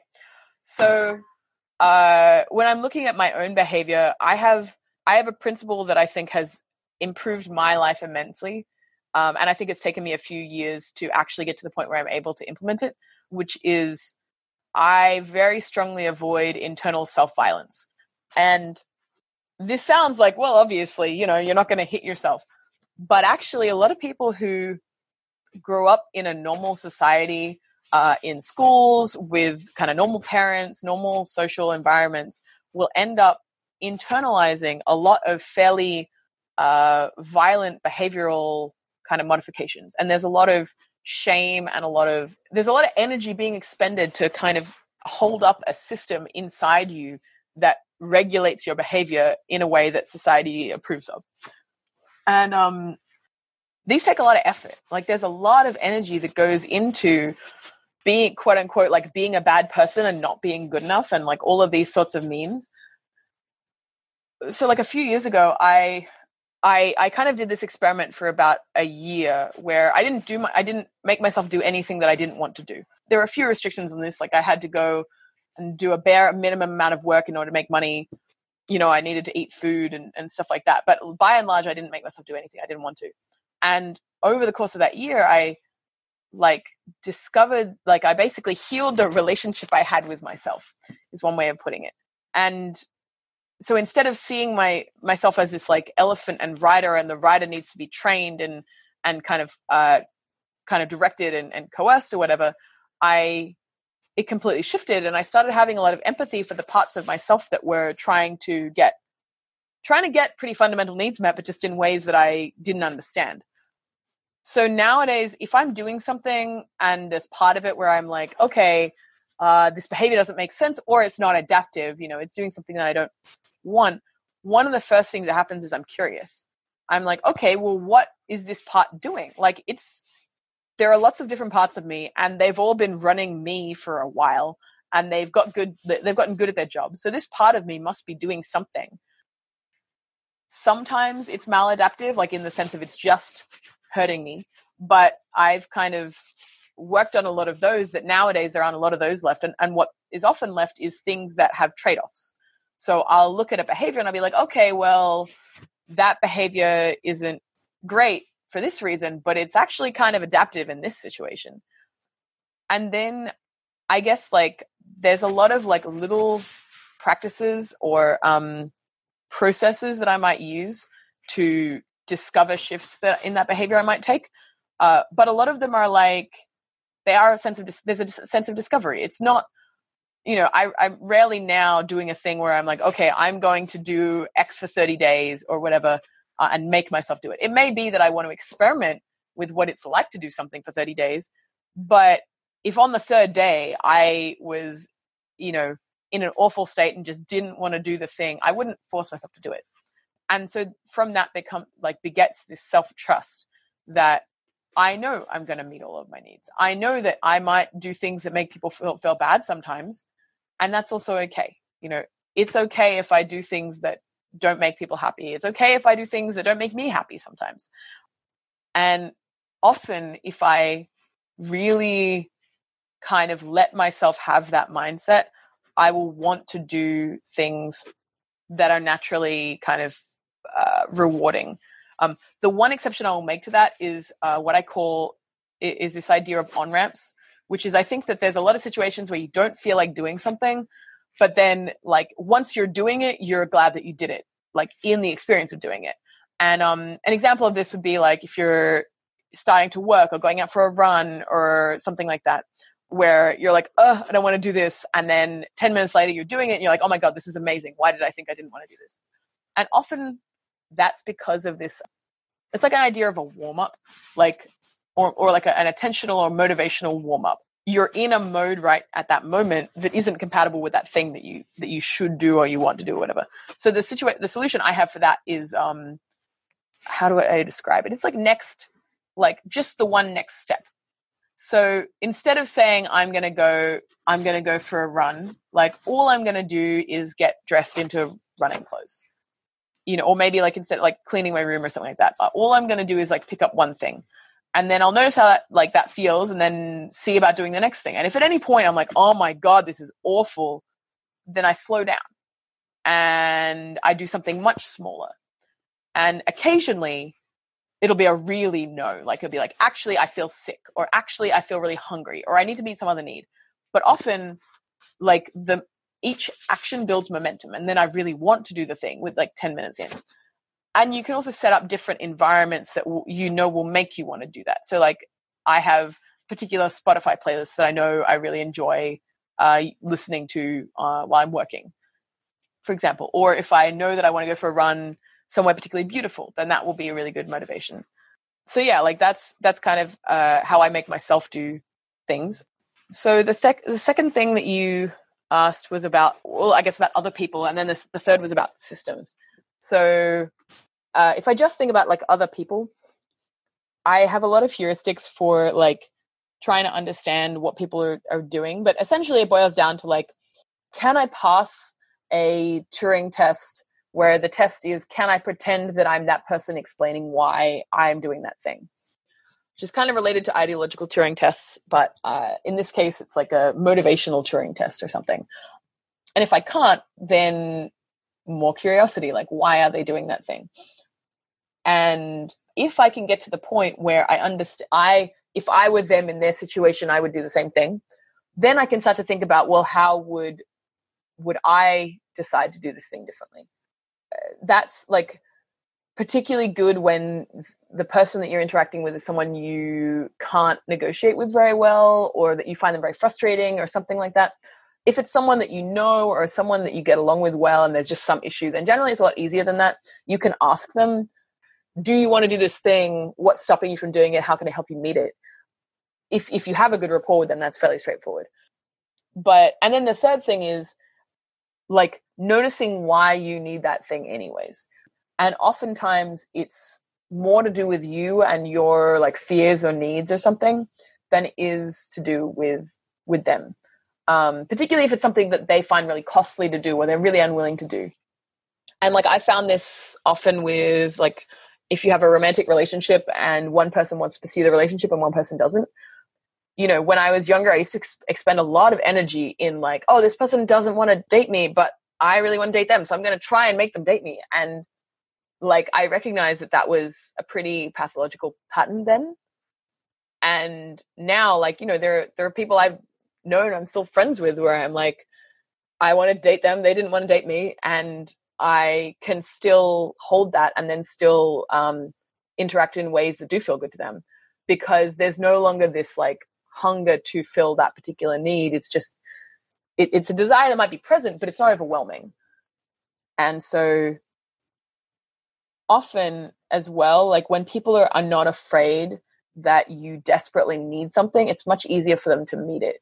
You know, kind of this idea of like, if you have like an animal, like a cat or something, we have a, um, I have a, cat that I, that lives with me in the house that I live in.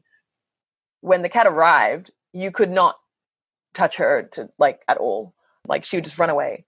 And over time, if you just sat there and you just kind of looked at her and you were welcoming, she would eventually come over you. But if you went and chased her, she would just like run away. And I think that a lot of the time when people are afraid to do something, there's that kind of dynamic there. They don't want to feel smothered, they don't want to feel coerced. But if you let them do something, they're happy to do it.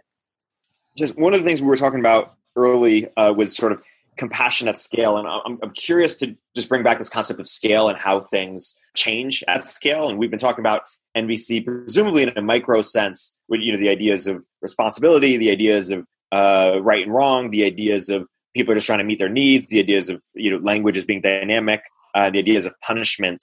H- how do you think that those things or some of those things change at scale? And how do you think about you know this famous line of uh, you know with my family I'm a communist, uh, friend socialist, you know Republican, I'm a state or whatever. Just as as things change, change at scale, you sort of decentralize decentralize things. What do you think about this concept? So uh, the concept that uh, I guess the way that people behave changes at different scales is that kind of what you're asking, or yeah, maybe our our expectations or our morals. Like when we said like you know like in in one to one, maybe we shouldn't uh, you know engage in the concepts of right and wrong, but maybe on a macro scale, maybe maybe those views are helpful, or, or maybe in one to one we should take more uh, more responsibility, and in macro we should assume that people have less responsibility. Um, or maybe in one to one or a small community, you know, it doesn't make sense to punish people, but maybe at scale you need to have prison. you know, like yeah. So I think that there's like one there's a couple of breaks in you can think of like moral reasoning. And one of the main ones is occurs when everyone who's in whatever this moral context is uh, which could be it could be literally any group of people a moral, moral context just being a group of people that are deciding to kind of adhere to some kind of moral game. There's a big difference in the jump from where everybody knows each other uh, and everybody can have some sort of impact on each other and where everybody doesn't. And I'm kind of oversimplifying that distinction, but what you would end up seeing is that in systems where nobody knows each other uh, or has direct relationships with each other, you have to have very different, I guess, kind of call them like moral coordination strategies. And actually, I think that's one of the ways in which markets have really given us a lot um, is that they have given us like a very simple kind of coordination mechanism that works even if you don't know everybody involved even if you kind of know nothing about them. So i think if we just think of the the kind of cluster of moral strategies that is needed on the the far side of the kind of do, the the do we know everybody do we not know everybody scale um, spectrum if, if we think about things on on that side, generally we're thinking about coordination strategies or, or moral kind of behavior as a group that is pretty low bandwidth. Um, and I mentioned before the idea of metrics kind of simplifying information and any sort of coordination or, or, moral strategy because i actually really do think that moral moral agreements or moral behaviors are largely just strategies for kind of getting along they all have very kind of simple information flows. So we think about like uh, voting or uh, money or prediction markets, um, or I guess betting, and all of those things uh, are like they're they're kind of like limited limited behaviors. And we have other behaviors you can do at scale, but and they generally involve getting getting attention of some kind. Um, so there are a lot of um, ways you can organize a society or a group that is, let's just call it higher than the Dunbar number.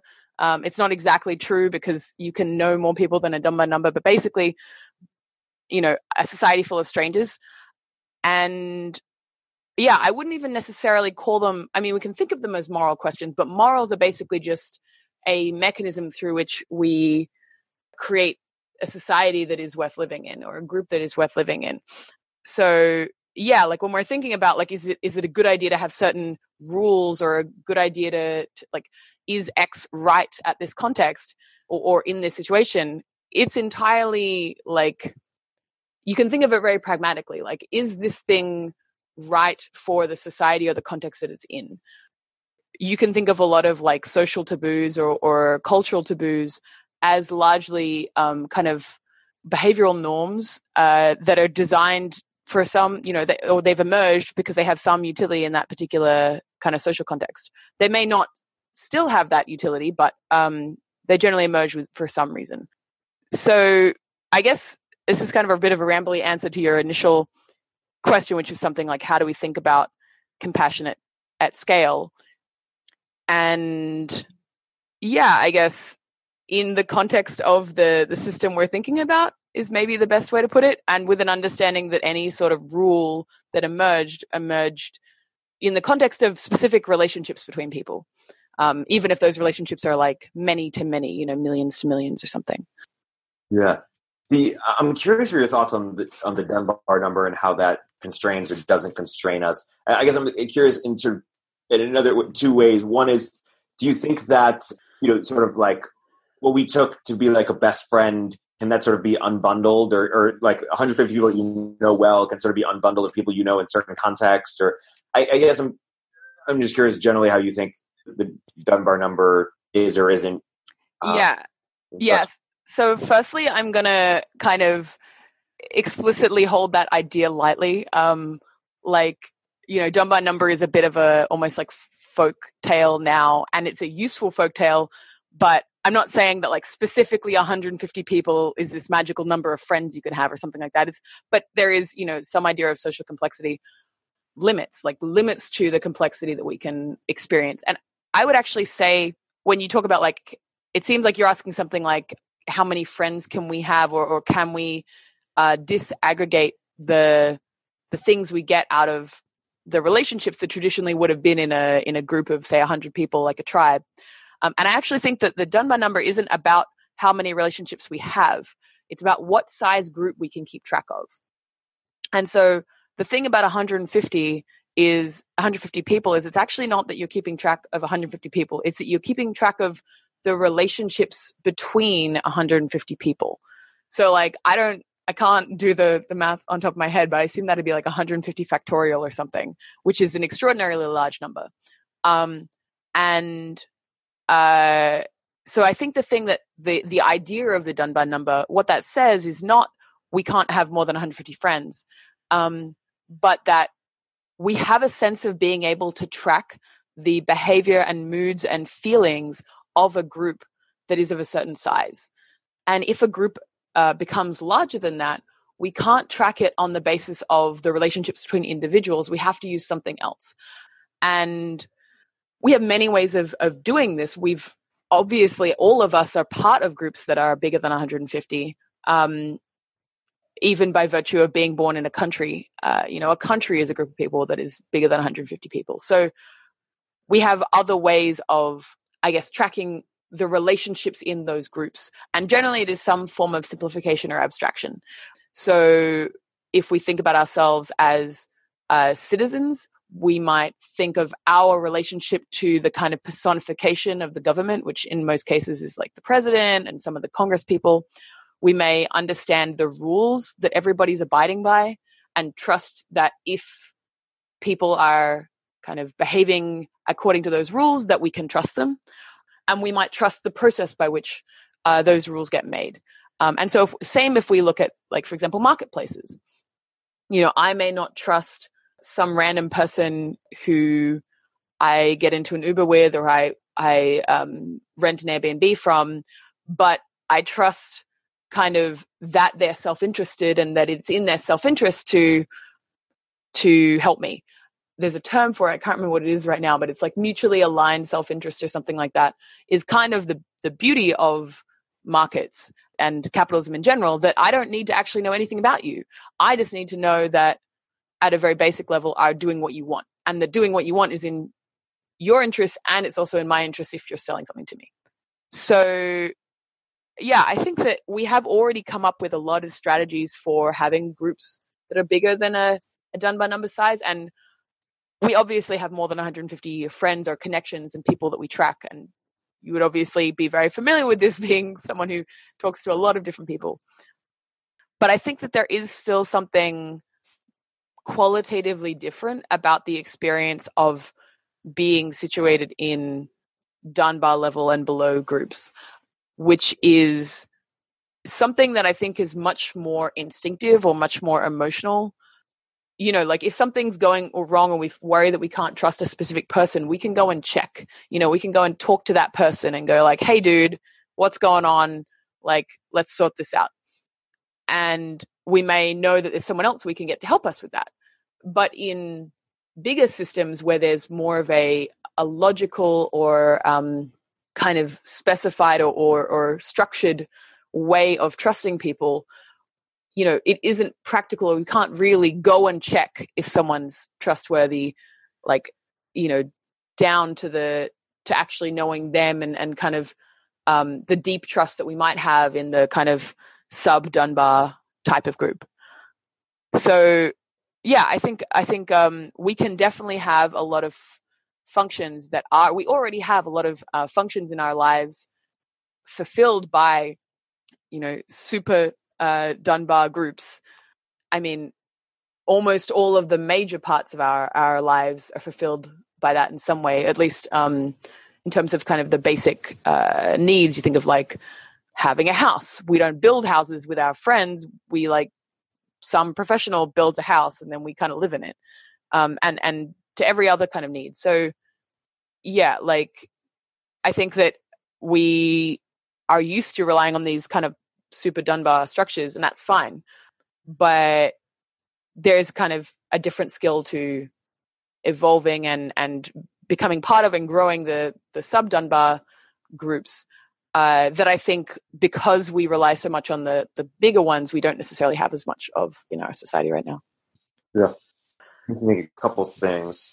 Uh, one is, you know, people talk about how markets make things transactional, um, and certainly within you know communities and micro that, that makes sense as the critique. But if you think at a, at a macro scale, micro something, sorry, communities of small people uh, on a micro scale and in small communities, that that makes a lot of sense. But if you think about what we were just talking about, limitate like you can't know all eight billion people yes. as deep individuals, and yes. you, you know, talk about your relationships and your family and connect to them on a, on a deep human level. Mm-hmm. And isn't it refreshing that you can quote unquote be transactional and you know not suffer from like not experience the joys, but also not suffer the flaws of, of quote unquote being human. and market sort of impersonalize things in a way that allows us to engage with people at scale. Yeah, I, I mean, I, I think they markets definitely do that, and there isn't anything inherently wrong with markets themselves. They're like very useful tools. I think that the thing that I personally am, I guess, pushing back on or, or like something I would like to see change is I think that at its at the core, a lot of people feel they're, I guess, safest when they have like this fundamental set of relationships that they know that they can rely on and they can weather a lot of kind of discomfort or challenge or adversity given those relationships and specifically that community. And so the thing that I think is, I don't think that, that markets are bad, but markets in many ways specifically compete with or push against the formation of those tight knit uh, relating groups. And so I think that's one of the things that ends up contributing to us feeling atomized and isolated and, and all that sort of thing. You know, like I don't need all of my needs to be fulfilled by uh, someone that I'm very close to. And in fact, it's great that, you know, I can pay someone to, you know, fly an airplane that I'm on or, or grow food for me or uh, make a bicycle that I use, you know, like that's great. Um, but in a lot of ways, the fact that markets are so pervasive has meant that it is out competing our kind of abilities to um, hold communities of all kinds together. And like i would say it's also it's also out competing that because building communities is not a trivial endeavor. It's quite difficult and when you know you have a lot of shiny alternatives it's very hard to convince to to i guess continuously bring people together. And things like family traditions and stuff have, have always kind of been uh, useful in this regard. But you know there's there's this uphill battle. Like if you've got families for example spread across the world or with vastly different kind of work schedules or something like that all of the reasons that they are in those places and doing those things is at the end of the day somewhat financial like economic but it has this resulting impact on the the family community. And so yeah like markets are good and um markets unchecked can be can just make us really unhappy you know make us really miserable as as groups of people because we are lacking that kind of fundamental safety that has been part of human experience for millennia so how can we take the good of what markets bring us be happy oh. what, what, what, oh man this is i mean this is the question right this is the thing that i'm like this is this is the reason why if I haven't gone to bed by 2 a.m., I haven't gone to bed by 2 a.m. This is the thing that keeps me up, like thinking about. I mean, one of the things that I think about personally a lot is how do you balance between the kind of rich novelty or, or aggregation or whatever of networks and the long term gains of commitment. So, like, I, that sounds kind of abstract, but I guess the concrete example is you know, I live in, in San Francisco, and San Francisco is a pretty, or the Bay Area in general, is a pretty interesting place because a lot of the people who live there aren't from there. and then there uh, there are a lot of people who once they move there do want to live there kind of permanently and there's this kind of conflict or or fundamental problem which is like once you've got uh, people who want to commit to building longer term relationships how do you actually kind of formalize those commitments or make those commitments stick? You know the bay area also has a reputation for being flaky and people are horrendously flaky all of the time because there are so many options for what someone could do at any given moment that you know having people be where they say they're going to be is kind of difficult. And there's there's a few ways of looking at this. One is is at the community organizer level or the like community organizer or or church organizer or family organizer any sort of anyone who's trying to organize a small a smallish group of people. And then that's kind of like what tools do you have available?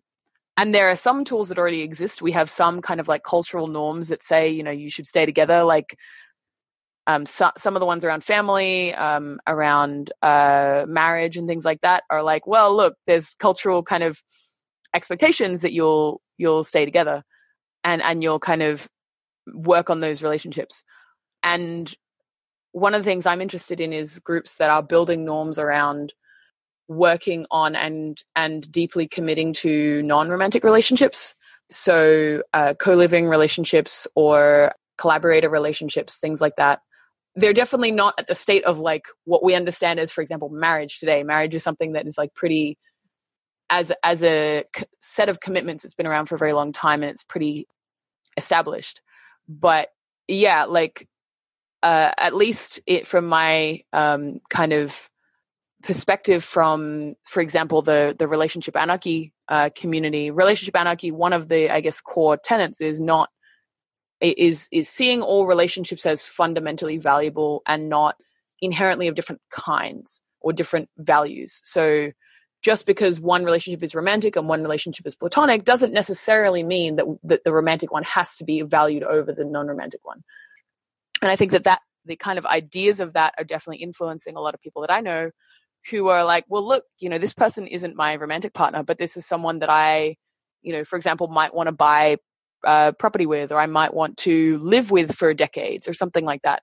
And exploring those relationships, discussing what those commitments are like, making the commitments kind of uh, as they are necessary, kind of in a, a very incremental, person by person way. You know, it's it's kind of pretty intense work, but it it's definitely important. Another thing on the like on the kind of community organizer side, I always like half joke that I should just like start a cult. And I say this because I actually think that the criticism or the slur of cult, um, what it means is someone has chosen to make this group, however big it is, more important than their commitment to default society. And I think that's actually threatening to a lot of societal norms. And, you know, say what you, you want about like kind of uh, harmful charismatic leaders of cults it's kind of a separate thing. But if you just think about a group that someone commits to, you know, in a higher sense than they commit to being a, a, a consumer or being a worker or being a citizen, that's I, I think like one lever that is still available to pull. We can't make, I mean, it's pretty hard to make countries anymore, and particularly if you're not doing it on the basis of kind of an ethnic identity. So we kind of the, all of the world got colonized and we're kind of a little bit jaded about worker identity although that's definitely something that uh, is is pretty mainstream at the moment of people identifying very strongly with their with their work. Um, but the, i guess the problem with that is it is still very fundamentally contingent on you continuing to be a good worker right? Uh, so you if you like for whatever reason get sick and you can no longer work forever like you're you're not going to continue to be a part of the community that you um, were working in you might still be a, around it but it's kind of uh, your presence in that community is contingent on your ability to contribute to it so that's not really a a useful or or like a, a reasonable kind of sustainable identity to build um, to build a uh, com- community around. And then the third one, I guess, would be consumer. And that's actually pretty interesting. I think that some of the most religion like, uh, in a positive sense, um, communities right now that are being built are actually consumer communities and specifically around things like fitness. Um, so like CrossFit and Barry's Bootcamp and uh, Soul Cycle and things like that all do have this kind of like religious aspect to them um, or, or, religious aesthetic to them or something. And yeah, like they they can potentially be ways of building kind of communities that withstand uh, the forces of, of capitalism, at least in some ways. I don't think that they're perfect. They still have the problem of if you can no longer pay the dues, then you're not allowed in. But uh, yeah, that that's an avenue that um, potentially uh, community organizers, uh, people who are actually building communities, can take. And then if we think about it from the the higher level, it's really the question is if we've decided that that we want markets to be subject to society and not society to be subject to markets, then like how do we actually do that? How do we in practice, uh, you know, put markets on a leash? Um, and and for you know historically this has been the role of governments, and I think that there is still probably plenty of work that can be done in that uh, area, um, like you know governments fulfilling this role as a regulator of of markets eh, in a way that is you know protecting people and protecting communities i think that that's probably not going to be sufficient. And particularly in in this country in in the united states which was uh, i guess ha- has a much stronger culture of reverence for markets um, than say uh, australia or um, europe or other places so yeah, I, I guess even just thinking about this idea of how might uh, markets be subject to society, like I don't think any of the answers that I have right now are are good enough. But I think that continuing to uh, work on that problem or think about that problem and and talk about that problem is um, it's kind of the ne- the next logical step or the the logical um, kind of follow on from that.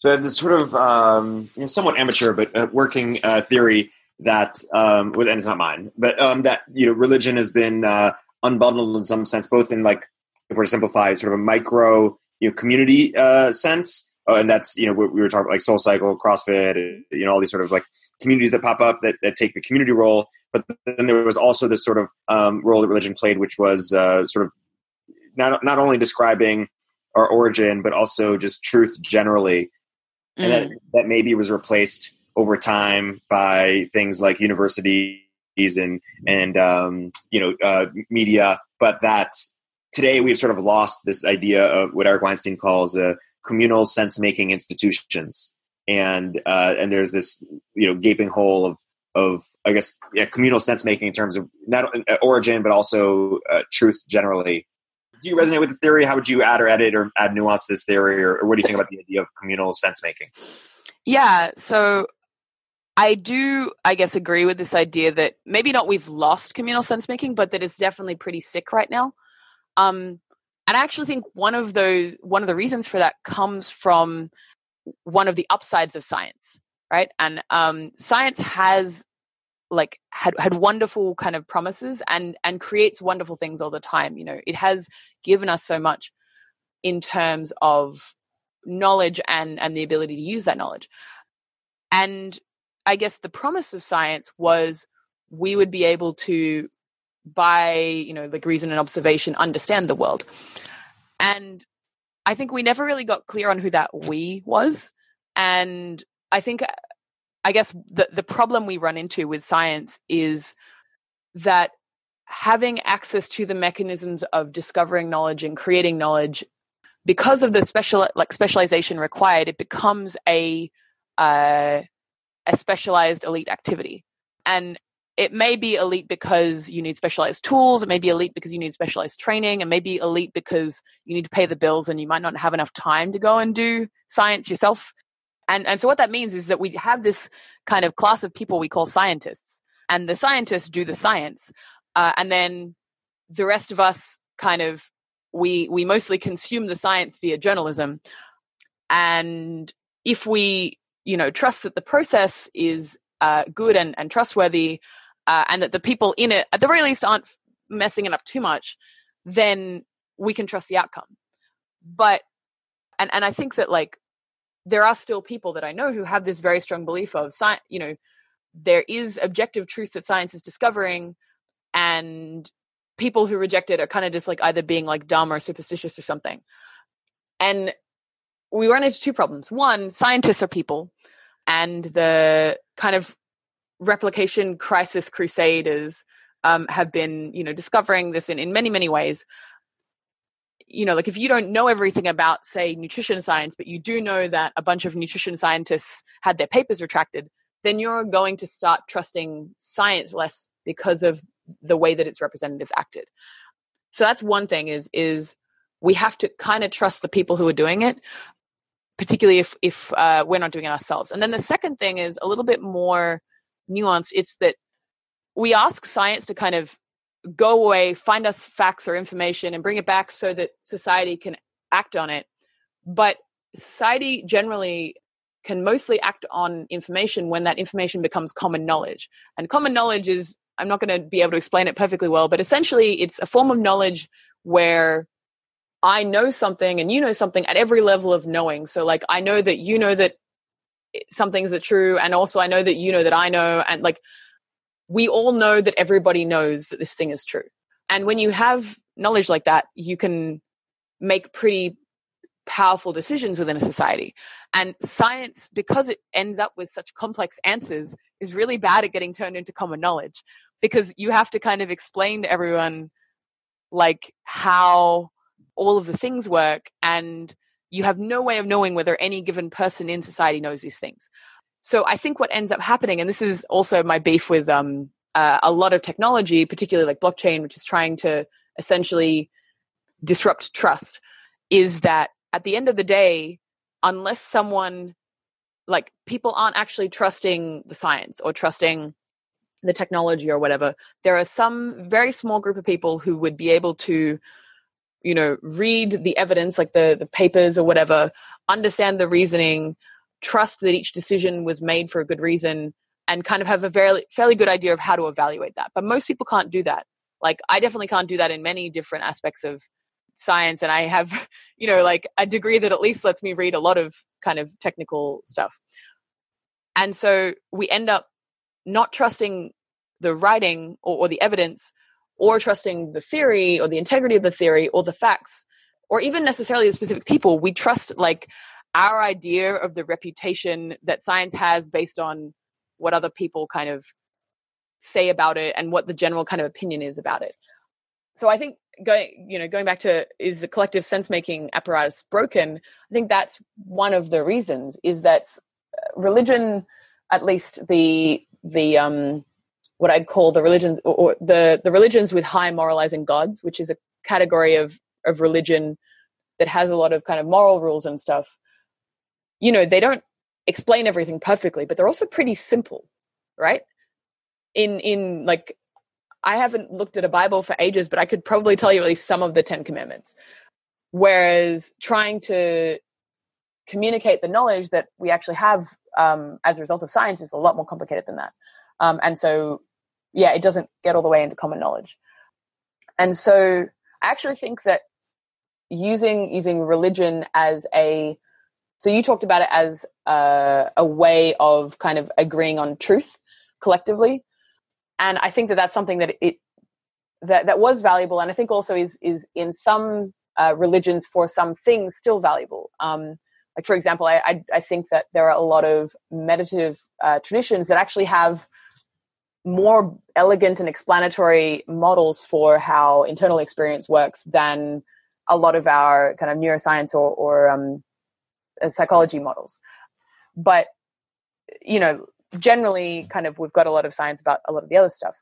But yeah, I would just say that the other function that religion has historically had has been uh, this uh, high moralizing gods kind of coordination aspect. And there was a there's a really wonderful data set that's been just built called Seshat, which is essentially very detailed data about every civilization we know of. Um, and one of their first studies they published based on this data set was about high moralizing gods, the emergence of religions that have big, scary gods that kind of smite you if you do bad things. Um, and they included uh, the Buddhist idea of karma um, in this as well. And basically, what they found was that these religions or these specific structures in religion emerged after the creation of uh, after massive increases in societal complexity, but not before. Um, and so there's this idea that maybe they evolved as a essentially a mechanism of societal control. Like we don't have enough people to punish everyone who does bad things, but if everybody believes that God is going to punish them for doing bad things, then we've got a pretty cheap coordination mechanism.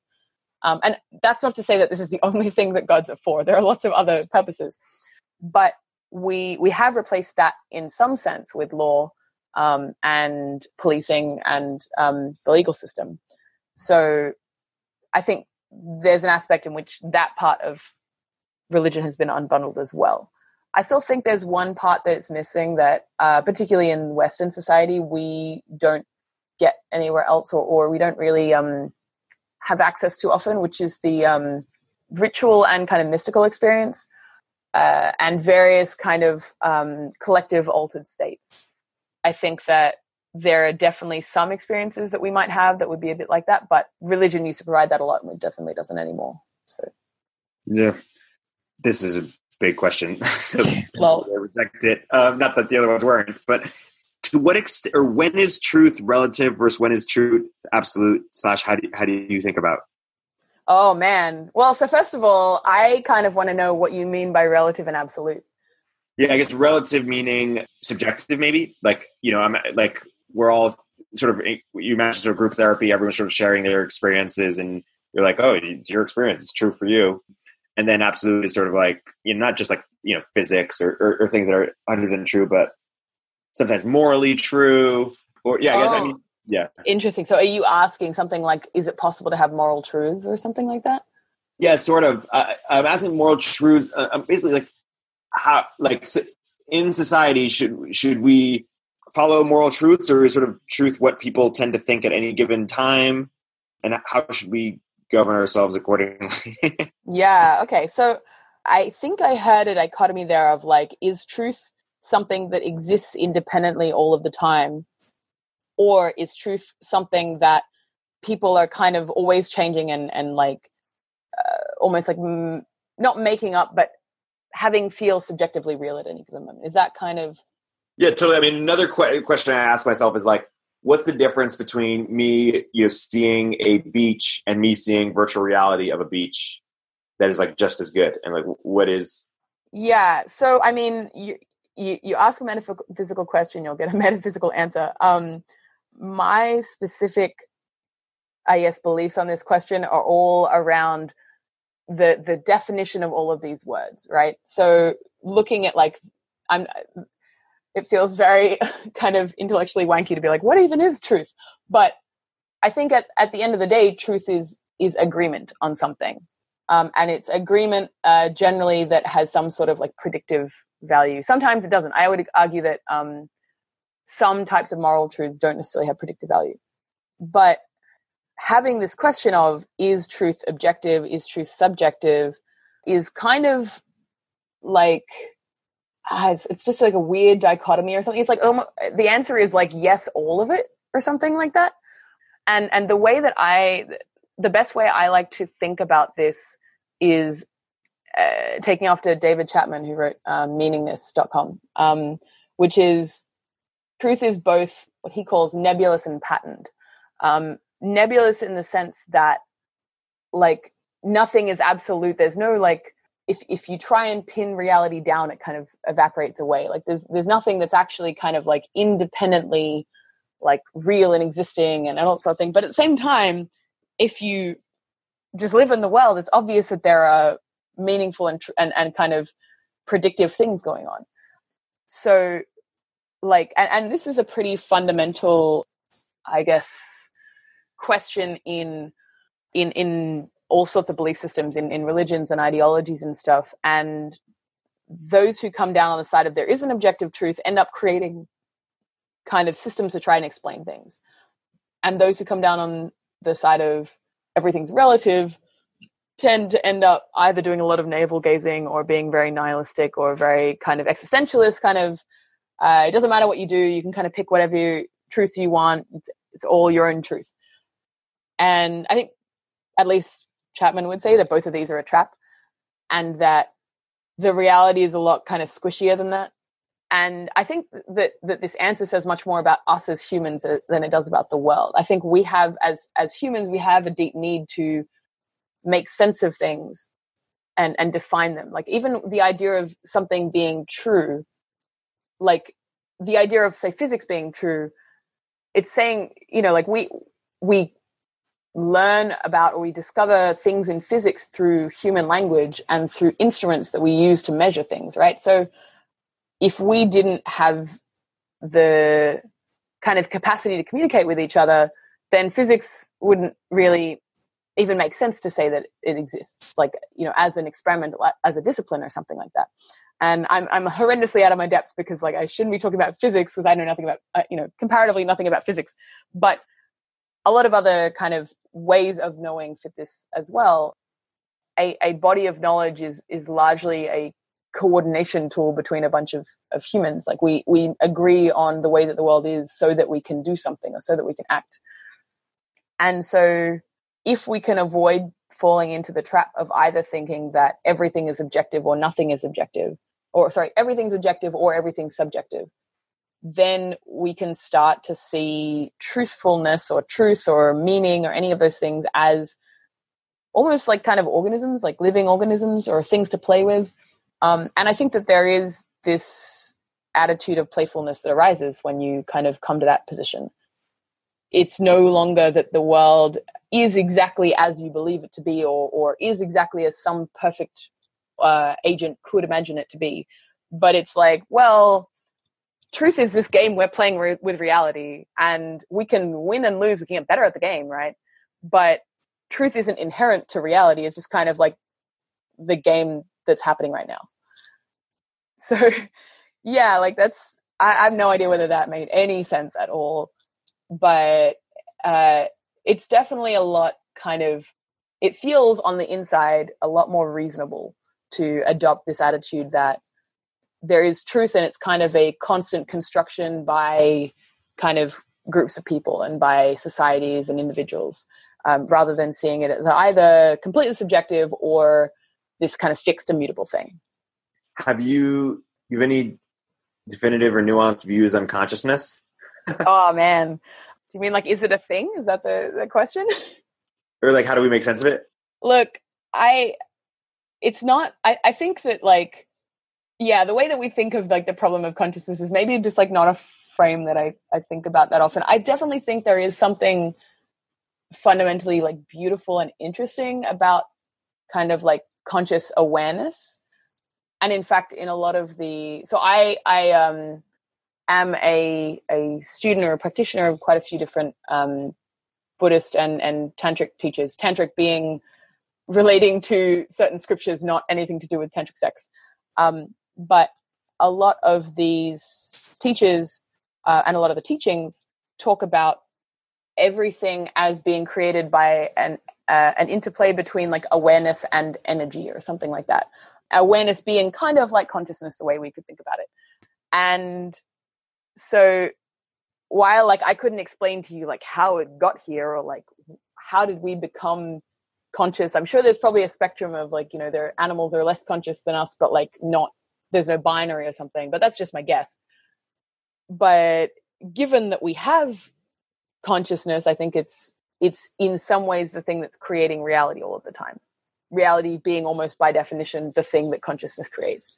So the best thing I can do is kind of just point in various directions at learning more about these ideas because I certainly don't have any kind of lucid explanation of of this particular argument. But uh, yeah, the, the, people I can recommend are, are, Dan Brown from the Pointing Out Way and um, Christopher Wallis, who wrote Tantra Illuminated, both of whom have uh, explanations of this sort of thing that uh, have made a lot of sense to me.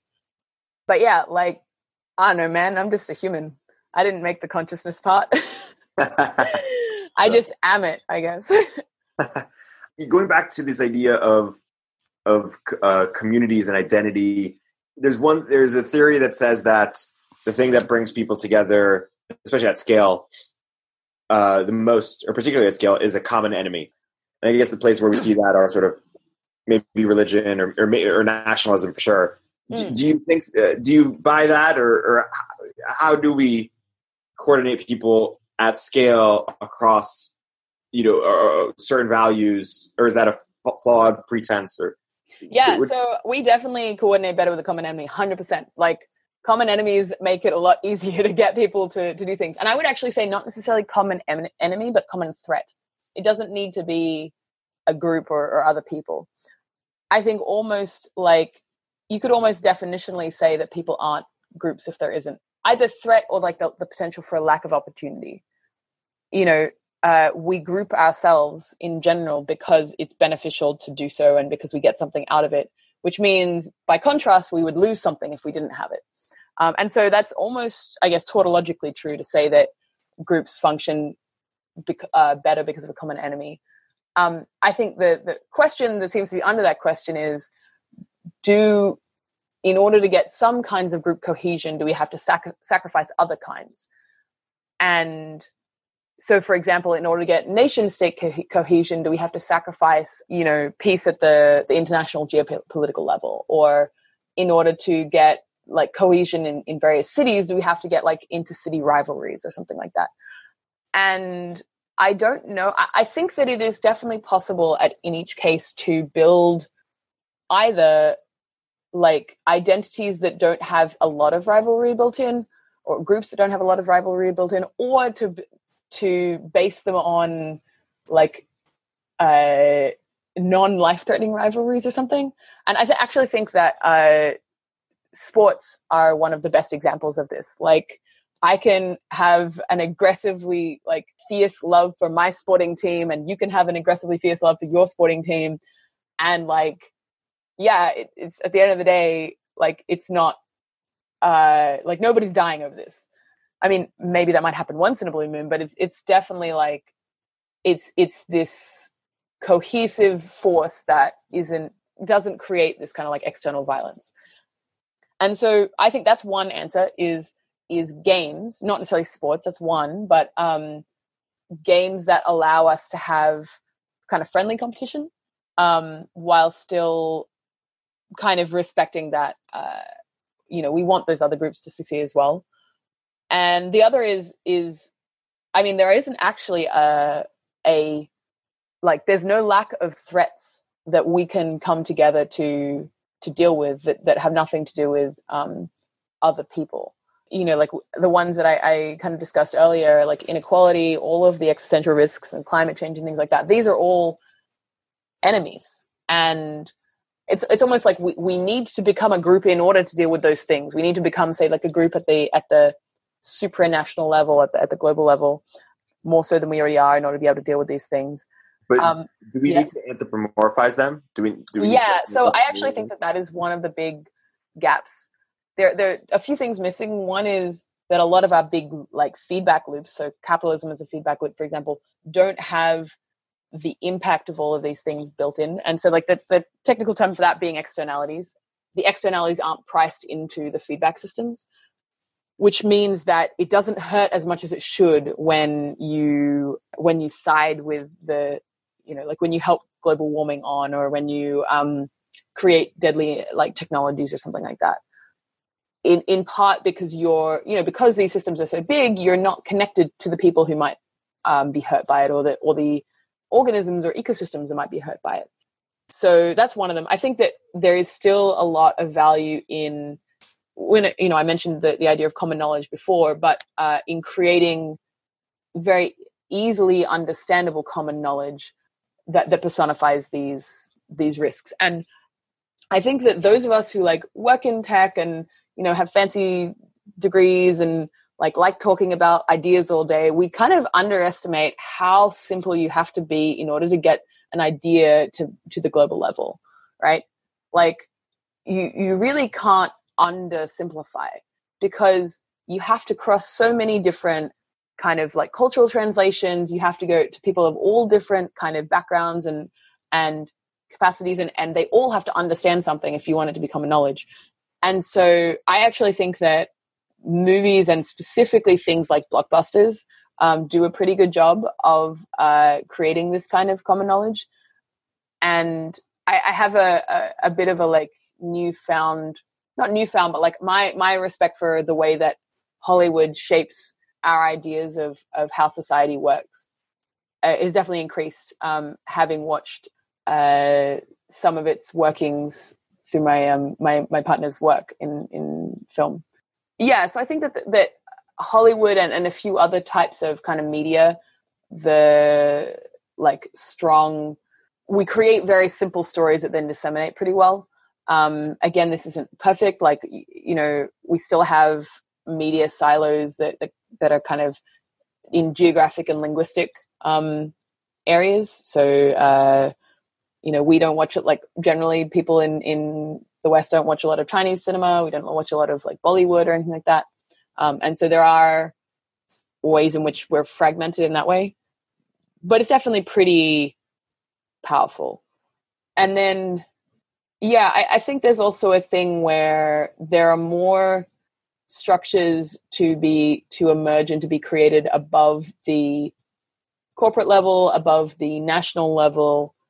And I don't exactly know how. I, you know, I don't have the plan for this exact uh, at all. Um, and and trying to make it non-totalitarian or non-authoritarian is like very difficult but i think that you know we're only kind of emerging into this idea and not everyone is like it's it's distributed unequally um, that we are one society or we have one planet and and we're all interconnected in that way and so i think that meme being spread further is is kind of necessary but not sufficient for us to be able to tackle these problems together. But, you know, certainly climate change becoming a really big threat in people's in people's eyes and, and, and you know, actually threatening us in really meaningful ways is I think going to do some of this work. I just don't like I don't know what the specifics are of, of how it might look and how that that organization might look um, after we've digested the threat that it presents? There are two ideas I want to run by you, or, or, um, that are somewhat related. So this is one quote that's something along the lines of, you know, we have, um, you know, Paleolithic emotions, yeah, institutions, yeah, and, and godlike technology. Yeah, that's one idea. And then there's this idea of like, there's lots of things that we were wired for that don't relate to how we live today. You know, namely like a a positive sum abundance world. Um, I guess I'm curious for when like things that we don't understand intuitively because they're not wired for, like sort of like markets. Or, I mean, there's lots of different ideas. When do we sort of, uh, or like inequality for, or like jealousy, for example, you know, um, you know, we're living better than ever, yet we're, you're like economically, yet we're, we're unhappy partially because we see other people doing better than mm-hmm. us. When do we sort of redesign society around the way that we were wired versus try to upgrade, if not directly genetically, uh, than by you know institutions or or yeah. Or, so it, it's kind of like, do we do we try and shape the people we need for the institutions we have, or institutions we need for the people we have?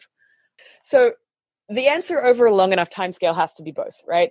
Um, it's this kind of constant um, integration. Um, but I think that at least my perspective is that right now in the time period that we're in the in the period we are in in in um, the evolution of human society that we've been on this expansion of the uh, the institution forcing the the individual to change. And so i guess my my retort to that would be okay well now it's the individual's time to to get some back. And you see that with things like the paleo movement with a lot of like attachment parenting, at least amongst, you know, highly um, kind of privileged and hyper intellectual uh, communities that I'm a, a part of. Uh, this idea of being very against coercion and and um, being very uh, connected to your intuitions and impulses and stuff is definitely something that is is growing. And so, you know, if I were to look at at this the time scale of centuries right i'm i i'm i don't live as long as an as a civilization does civilizations you know live quite a bit longer than i do then i would say that there is you know this process of of institutions uh, being shaped in order to create the you know like to be adaptive for humans and then the humans education and culture and, and genetics and things like that adapting to fit the institutions. I will say that for things like like so for natural genetic evolution the one issue we have is genetic evolution does not work on the time scale that our current technological evolution works. So with that alone there would be an argument for trying to make the institutions adapt to the humans and not the other way around because it simply doesn't work that fast. And then you know you could maybe say well look we can just genetically engineer the humans it'll be fine but like i i would worry that we would we would um essentially be very naive about it and make a lot of mistakes that make our society fragile very quickly and i think that you know for example a lot of different interventions that we do are already doing that.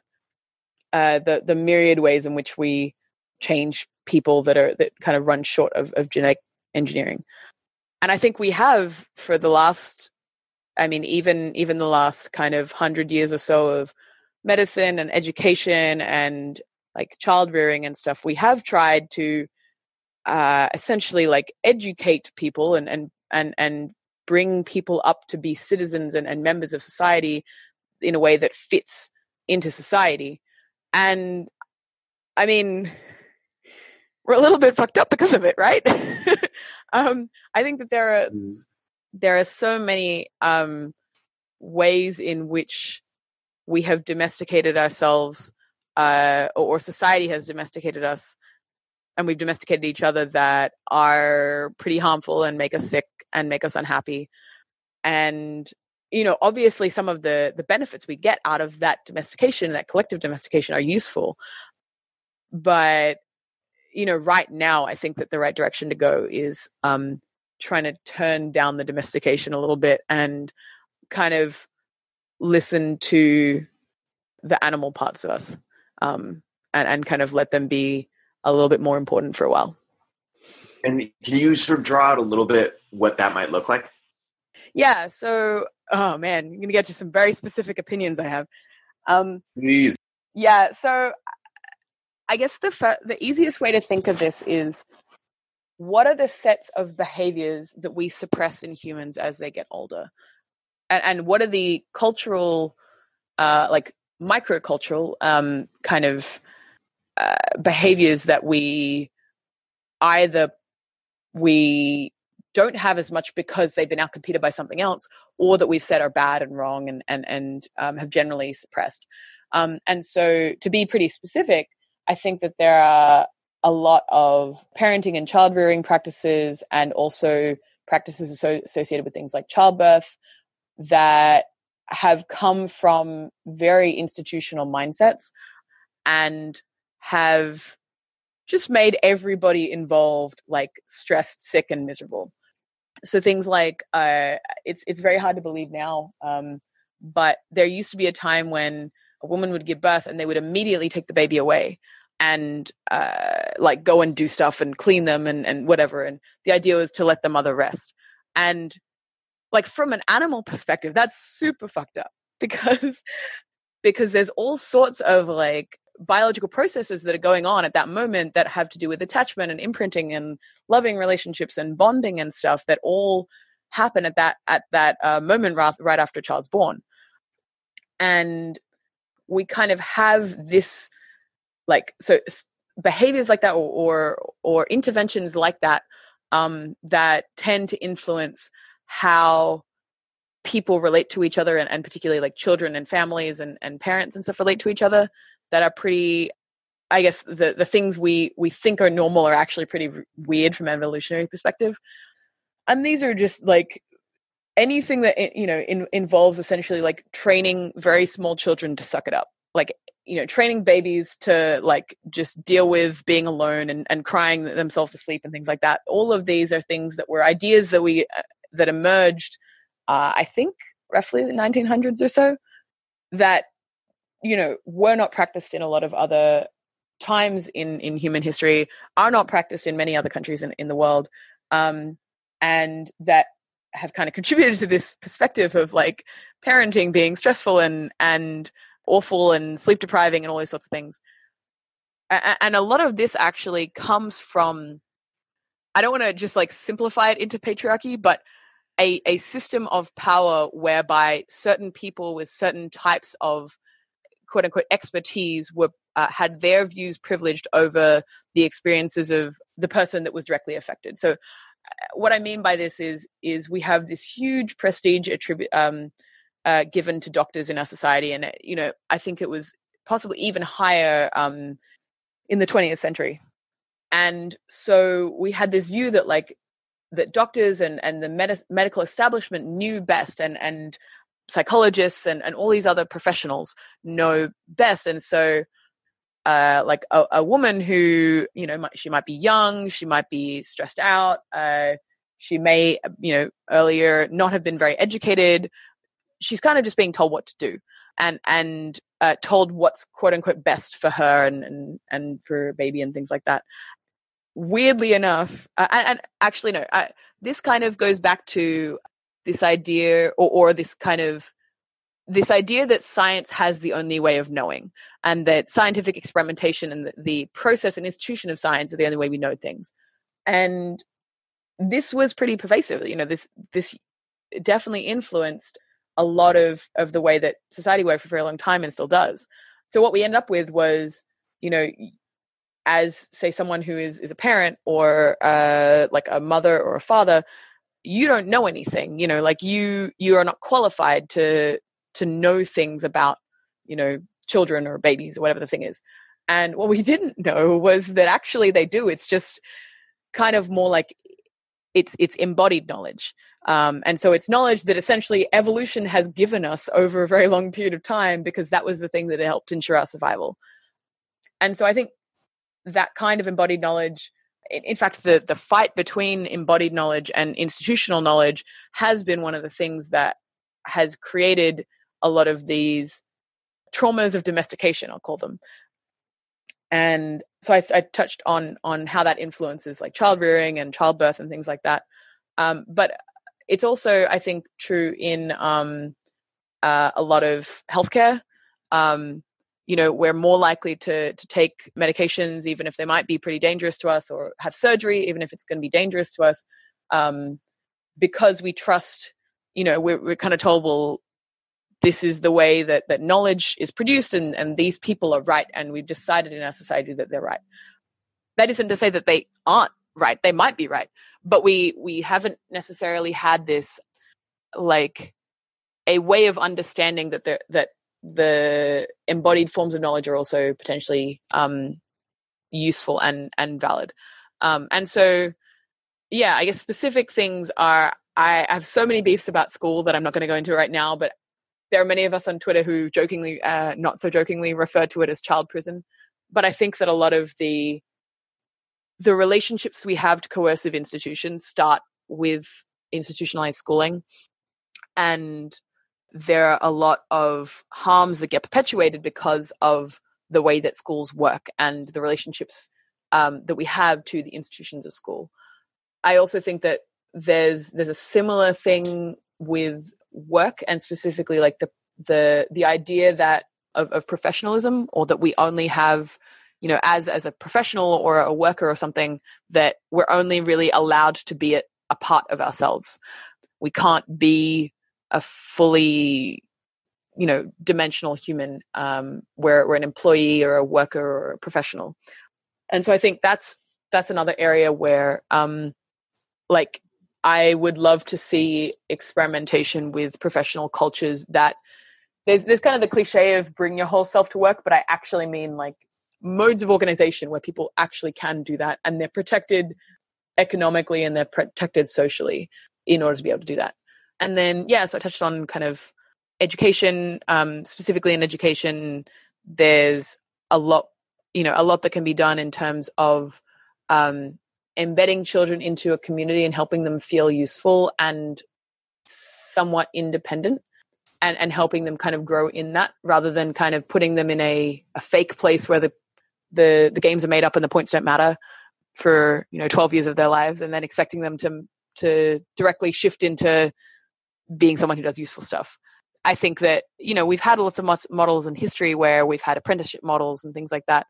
but uh, yeah, I would really love to see experimentation with ways of or, or forms of education that focus more on becoming a, a, member of a group and a member of society in relationship to others rather than as a subject or a uh, a student, someone who is acted upon. So yeah, there's a whole ton of wide ranging things. I also think that there's a lot of work we need to do in in terms of both doing therapy uh, to heal these sorts of things and, and therapy not just talk therapy but all sorts of of healing um, practices and also then i think embedding those ways of healing into a culture that uh, you know is self-sustaining uh, in order to kind of you know get ourselves back to a reasonable state or a pre uh, pre-domesticated state or something like that. So yeah there's, there's lots of different i guess ways of looking at this this problem and i really hope that there are like lots of different groups who are working on all different aspects of it. What have you found most uh, compelling uh, or, or, or, most effective in terms of healing uh, that you think could work for people at, at, a certain scale? Or like what what? What do you mean like what kinds of therapies scale well? Is that is that kind of sure, what, what kinds of therapy or institutions or, or like if if if the goal is to i think it was number two of you know de-traumatize or or help people yeah. heal like how do we do that scale? So i mentioned i mentioned a therapeutic culture because i actually think that's therapy uh, therapeutic practices are ultimately relational and mental health is ultimately relational. Like how we feel is uh, something that is exists in relation to others um, and in relation to our role in our groups and our roles in society and stuff. And so i actually think that a lot of these these ways in which we're stuck as a society need to be unstuck by like small group or one-on-one or like you know very very intimate relational practices. And i can i can you know describe some of the ones that i'm i'm referring to. One that I think is very useful. Well, actually, I'll, I'll back up for a second. Say that you know, for every piece of advice, there's equal and opposite advice, and I think that that uh, part of the skill of people who are good at at healing is knowing which kinds of therapies to use um, for which people and which kinds of issues. Um, and so, I guess I'll describe things that I think relevant to patterns that I see in in the communities that I'm part of and in the groups that I'm I'm part of. But you know they're in no way the the one size fits all answer to everybody's um, kind of uh, problems and and, in, and they specifically wouldn't be the things I, I suspect would work for uh, groups uh, that have different kinds of uh, problems. So to be explicit about it, um, in the Bay Area, uh, I think that uh, at least in a lot of the groups I'm part of, there's like a, a majority are, are men, um, and you know both men and women tend to be very cerebral and focused on kind of uh, thoughts over over feelings. Um, and so that's the context within which i'm talking um, in terms of these therapies. I'm not I, am not trying to make a claim about every type of, of group or every type of person but for those groups um, things like uh, Gendlin's focusing have been very useful which is uh, I guess there are like workshops and stuff you can do, but there's also like an audiobook that's like 15 bucks or something, uh, where they, he kind of leads you through it. It's a practice that is basically just helping you identify the sensations in your body and then map them to feelings. And particularly for people who their entire lives were told that feelings weren't important or that they were illegitimate or unwanted in some way, that can be really helpful. Uh, circling is also a practice that is um, uh, I guess it's kind of related, but it, it's about essentially naming the uh, somatic, meaning felt felt sense experiences that are going on at any moment. So yeah, those two are pretty useful. There's definitely there's also like the authentic relating kind of movement, and um, there's a whole host of of practices that people use associated with that.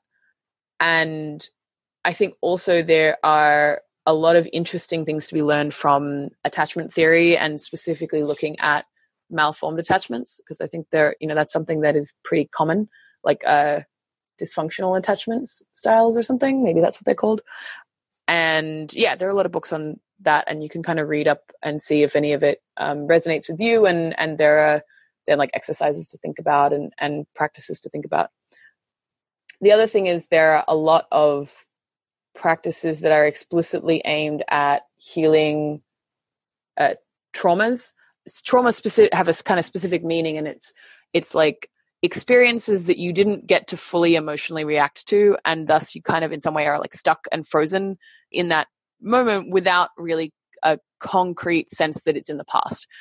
And you know not everybody has you know a ton of traumas but a lot of people will have at least some.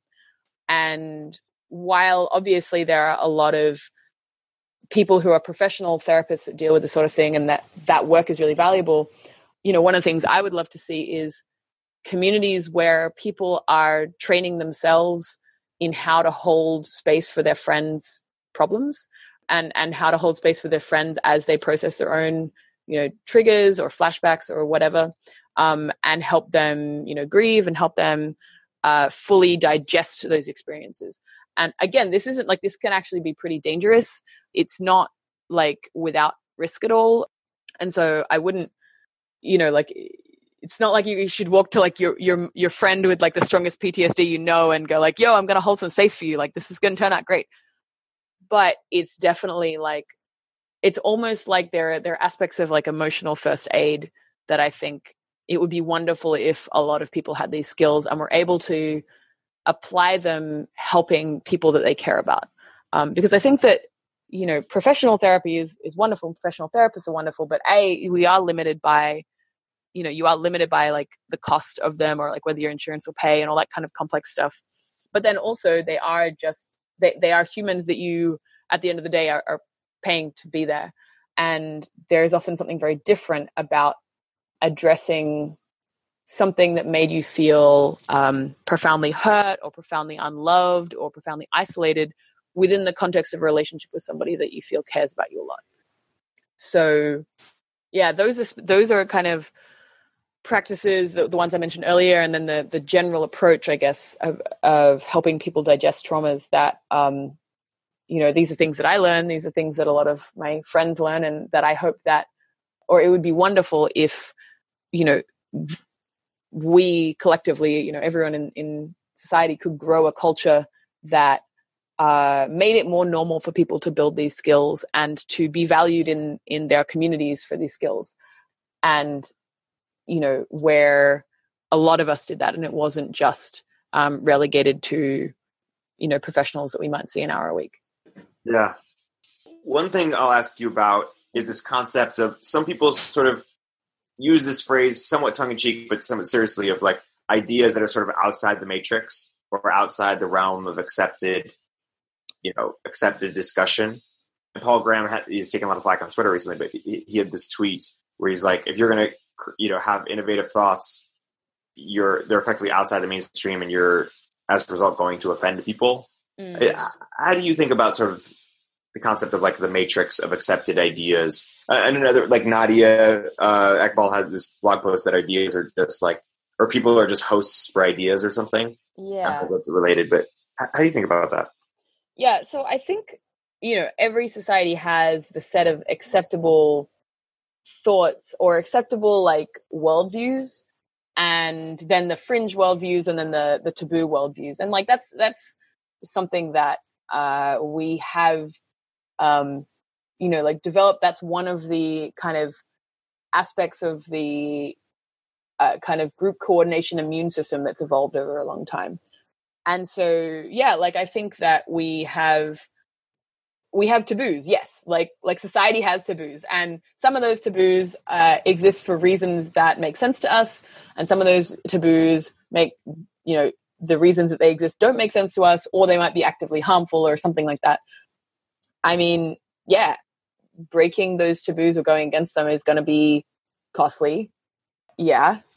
And should you do it anyways? I don't know. It depends. Like do you have enough kind of resources in your life? And I, I, mean both like emotional resources and like career capital or financial resources or whatever you want to call any of the ways that you like make sure that you're that you're kind of economically safe. Uh yeah like you can just like decide whether or not to be public about those you know those taboos.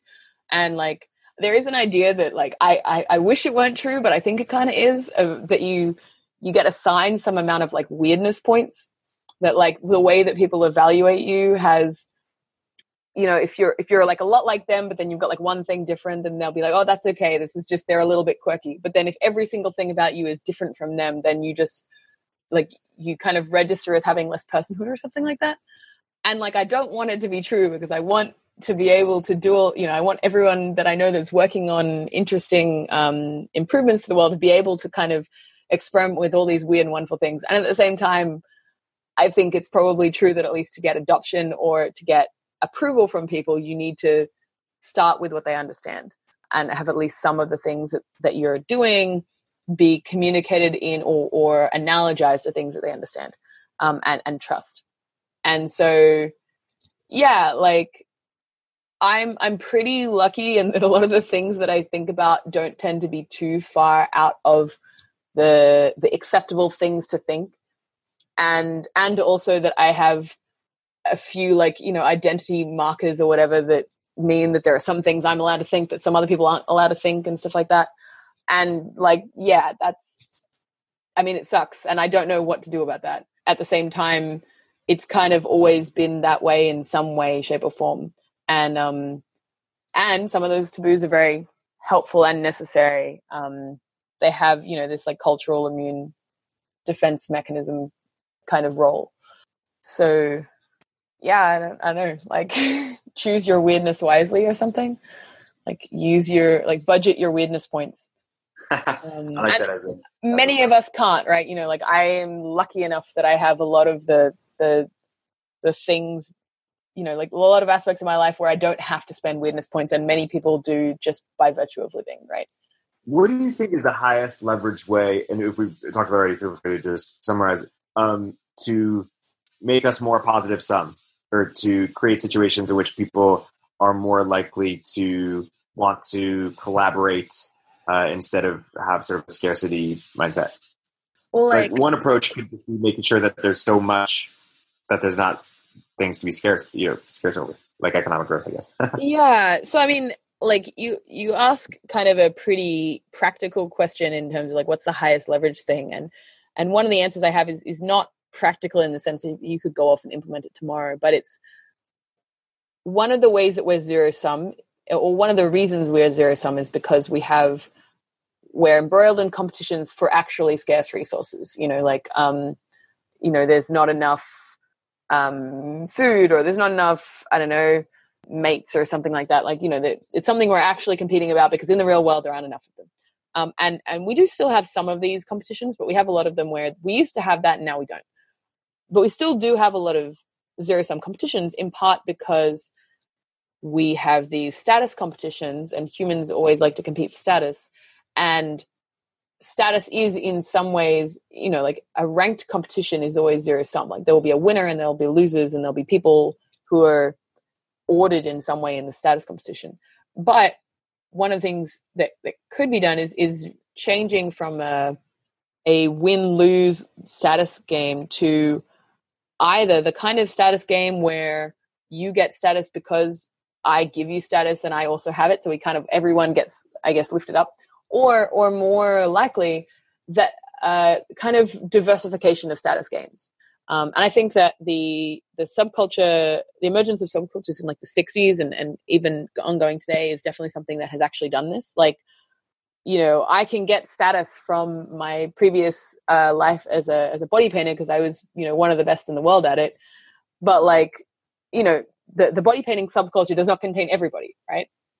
But it's still meaningful to to kind of um, compete for status within those those cultures. So like essentially ha- you know creating more status games that people can choose amongst i think potentially could be one way of breaking this this uh, zero sumness and then the other is is dismantling false or imagined scarcity um, and so i think some of that is at a societal level and some of that is at an individual like kind of psychological level but oftentimes we feel like we have scarcity when we don't and that causes us to believe that things are limited when they're not.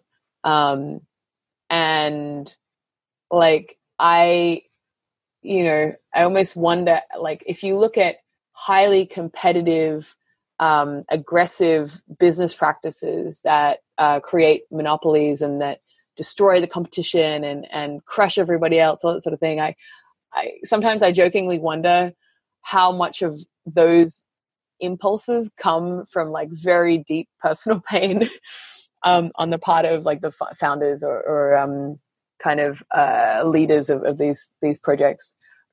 You know, like that's an oversimplification. I don't think that's entirely true, but I think there's there's a little bit of, of truth to like this idea that often our our very competitive, aggressive natures, like zero sum natures, come from trying to get needs met that we actually don't know how to meet, or that that we don't realize we can meet ourselves. So yeah, and that goes back to the kind of therapeutic stuff again. But yeah, that's just kind of one idea. I think there's there's a lot more that can be done with that that question, and I I don't I, I appreciate the question as a way of uh, directing my thinking towards yeah towards how to shift those paradigms. My last two questions, uh-huh. and, and, they're sort of so broad that maybe they're sort of honing it in on some level as an interviewer. But uh, one, we we touched on the education a bit, but I want uh, I wanted to see if you can get a little bit deeper in terms of like practically what might that look like in terms of how how they'd be different from how we are educated uh, today. Um, and then also, could you talk about how you we talked about cults a little bit earlier? How you envision religion sort of shaping up? Uh, like, do you think that it would be like this great fragmentation, or or maybe barbell, where there's like you know a big emerging one, and mm. then like all these micro religions? Yeah. So like, all right. Well, I will. I will give it a go. I think uh, talking about education and how I envision education. So stepping back a bit, I want to just like acknowledge how weird it is that we think that the current way that we that we take care of our children is normal. If we if we don't think about it as education, if we don't think about it as as teaching skills or whatever, but if you think about like how children and, and young adults spend time it's like really weird, right? We we put them in large groups that generally have to like do things that are very biologically unfriendly. They have to sit a lot and they have to not like they have to suppress a lot of impulses. And then they have to do stuff that's generally made up that someone else kind of decided was relevant because they think that might be relevant in the future. So, with the assumption that school is really weird, I, I, I want to think about like what would it look like if we didn't think of children as separate beings that needed to be dealt with separately but rather as practicing members of different group sizes of different sizes of groups. So practicing members of families practicing members of small communities um, practicing members of larger societies. And i think school when it was developed focused on the larger society side like how can we make good citizens? How can we make good workers?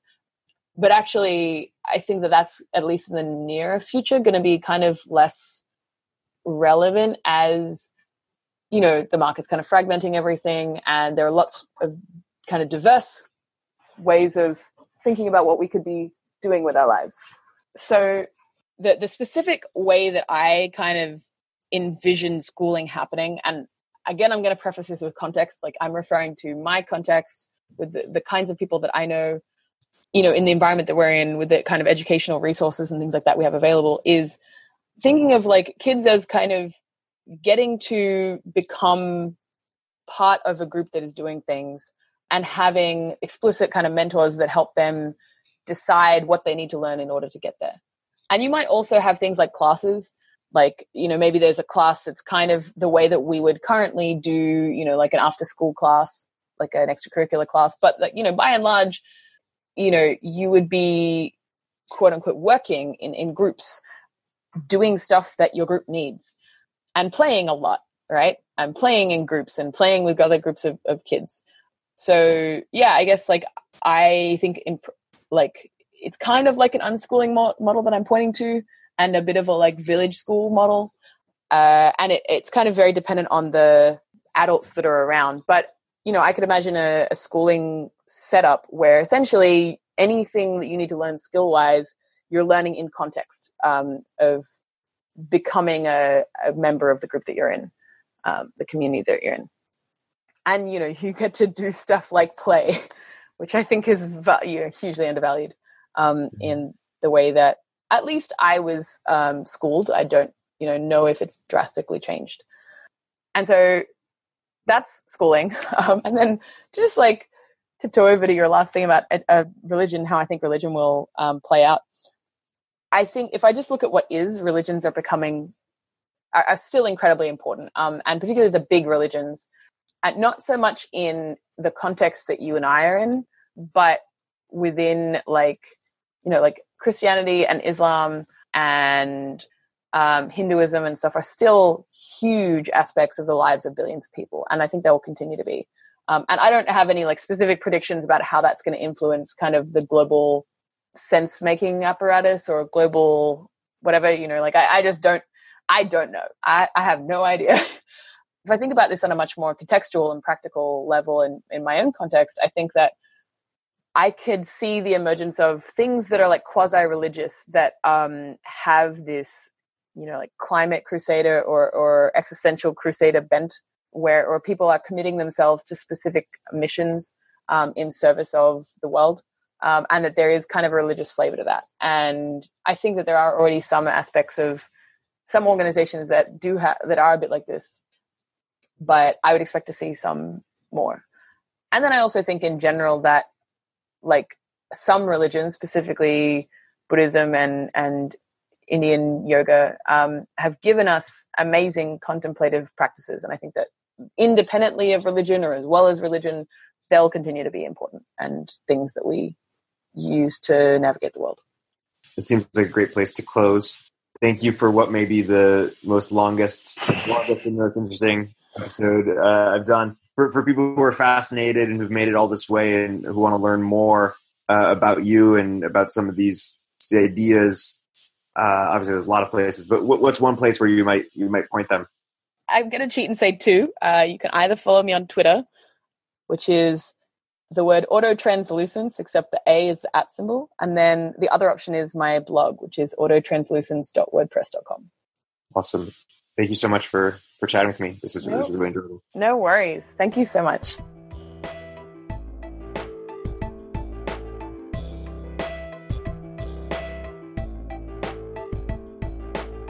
If you're an early stage entrepreneur, we'd love to hear from you. Please hit us up at villageglobal.vc slash network catalyst.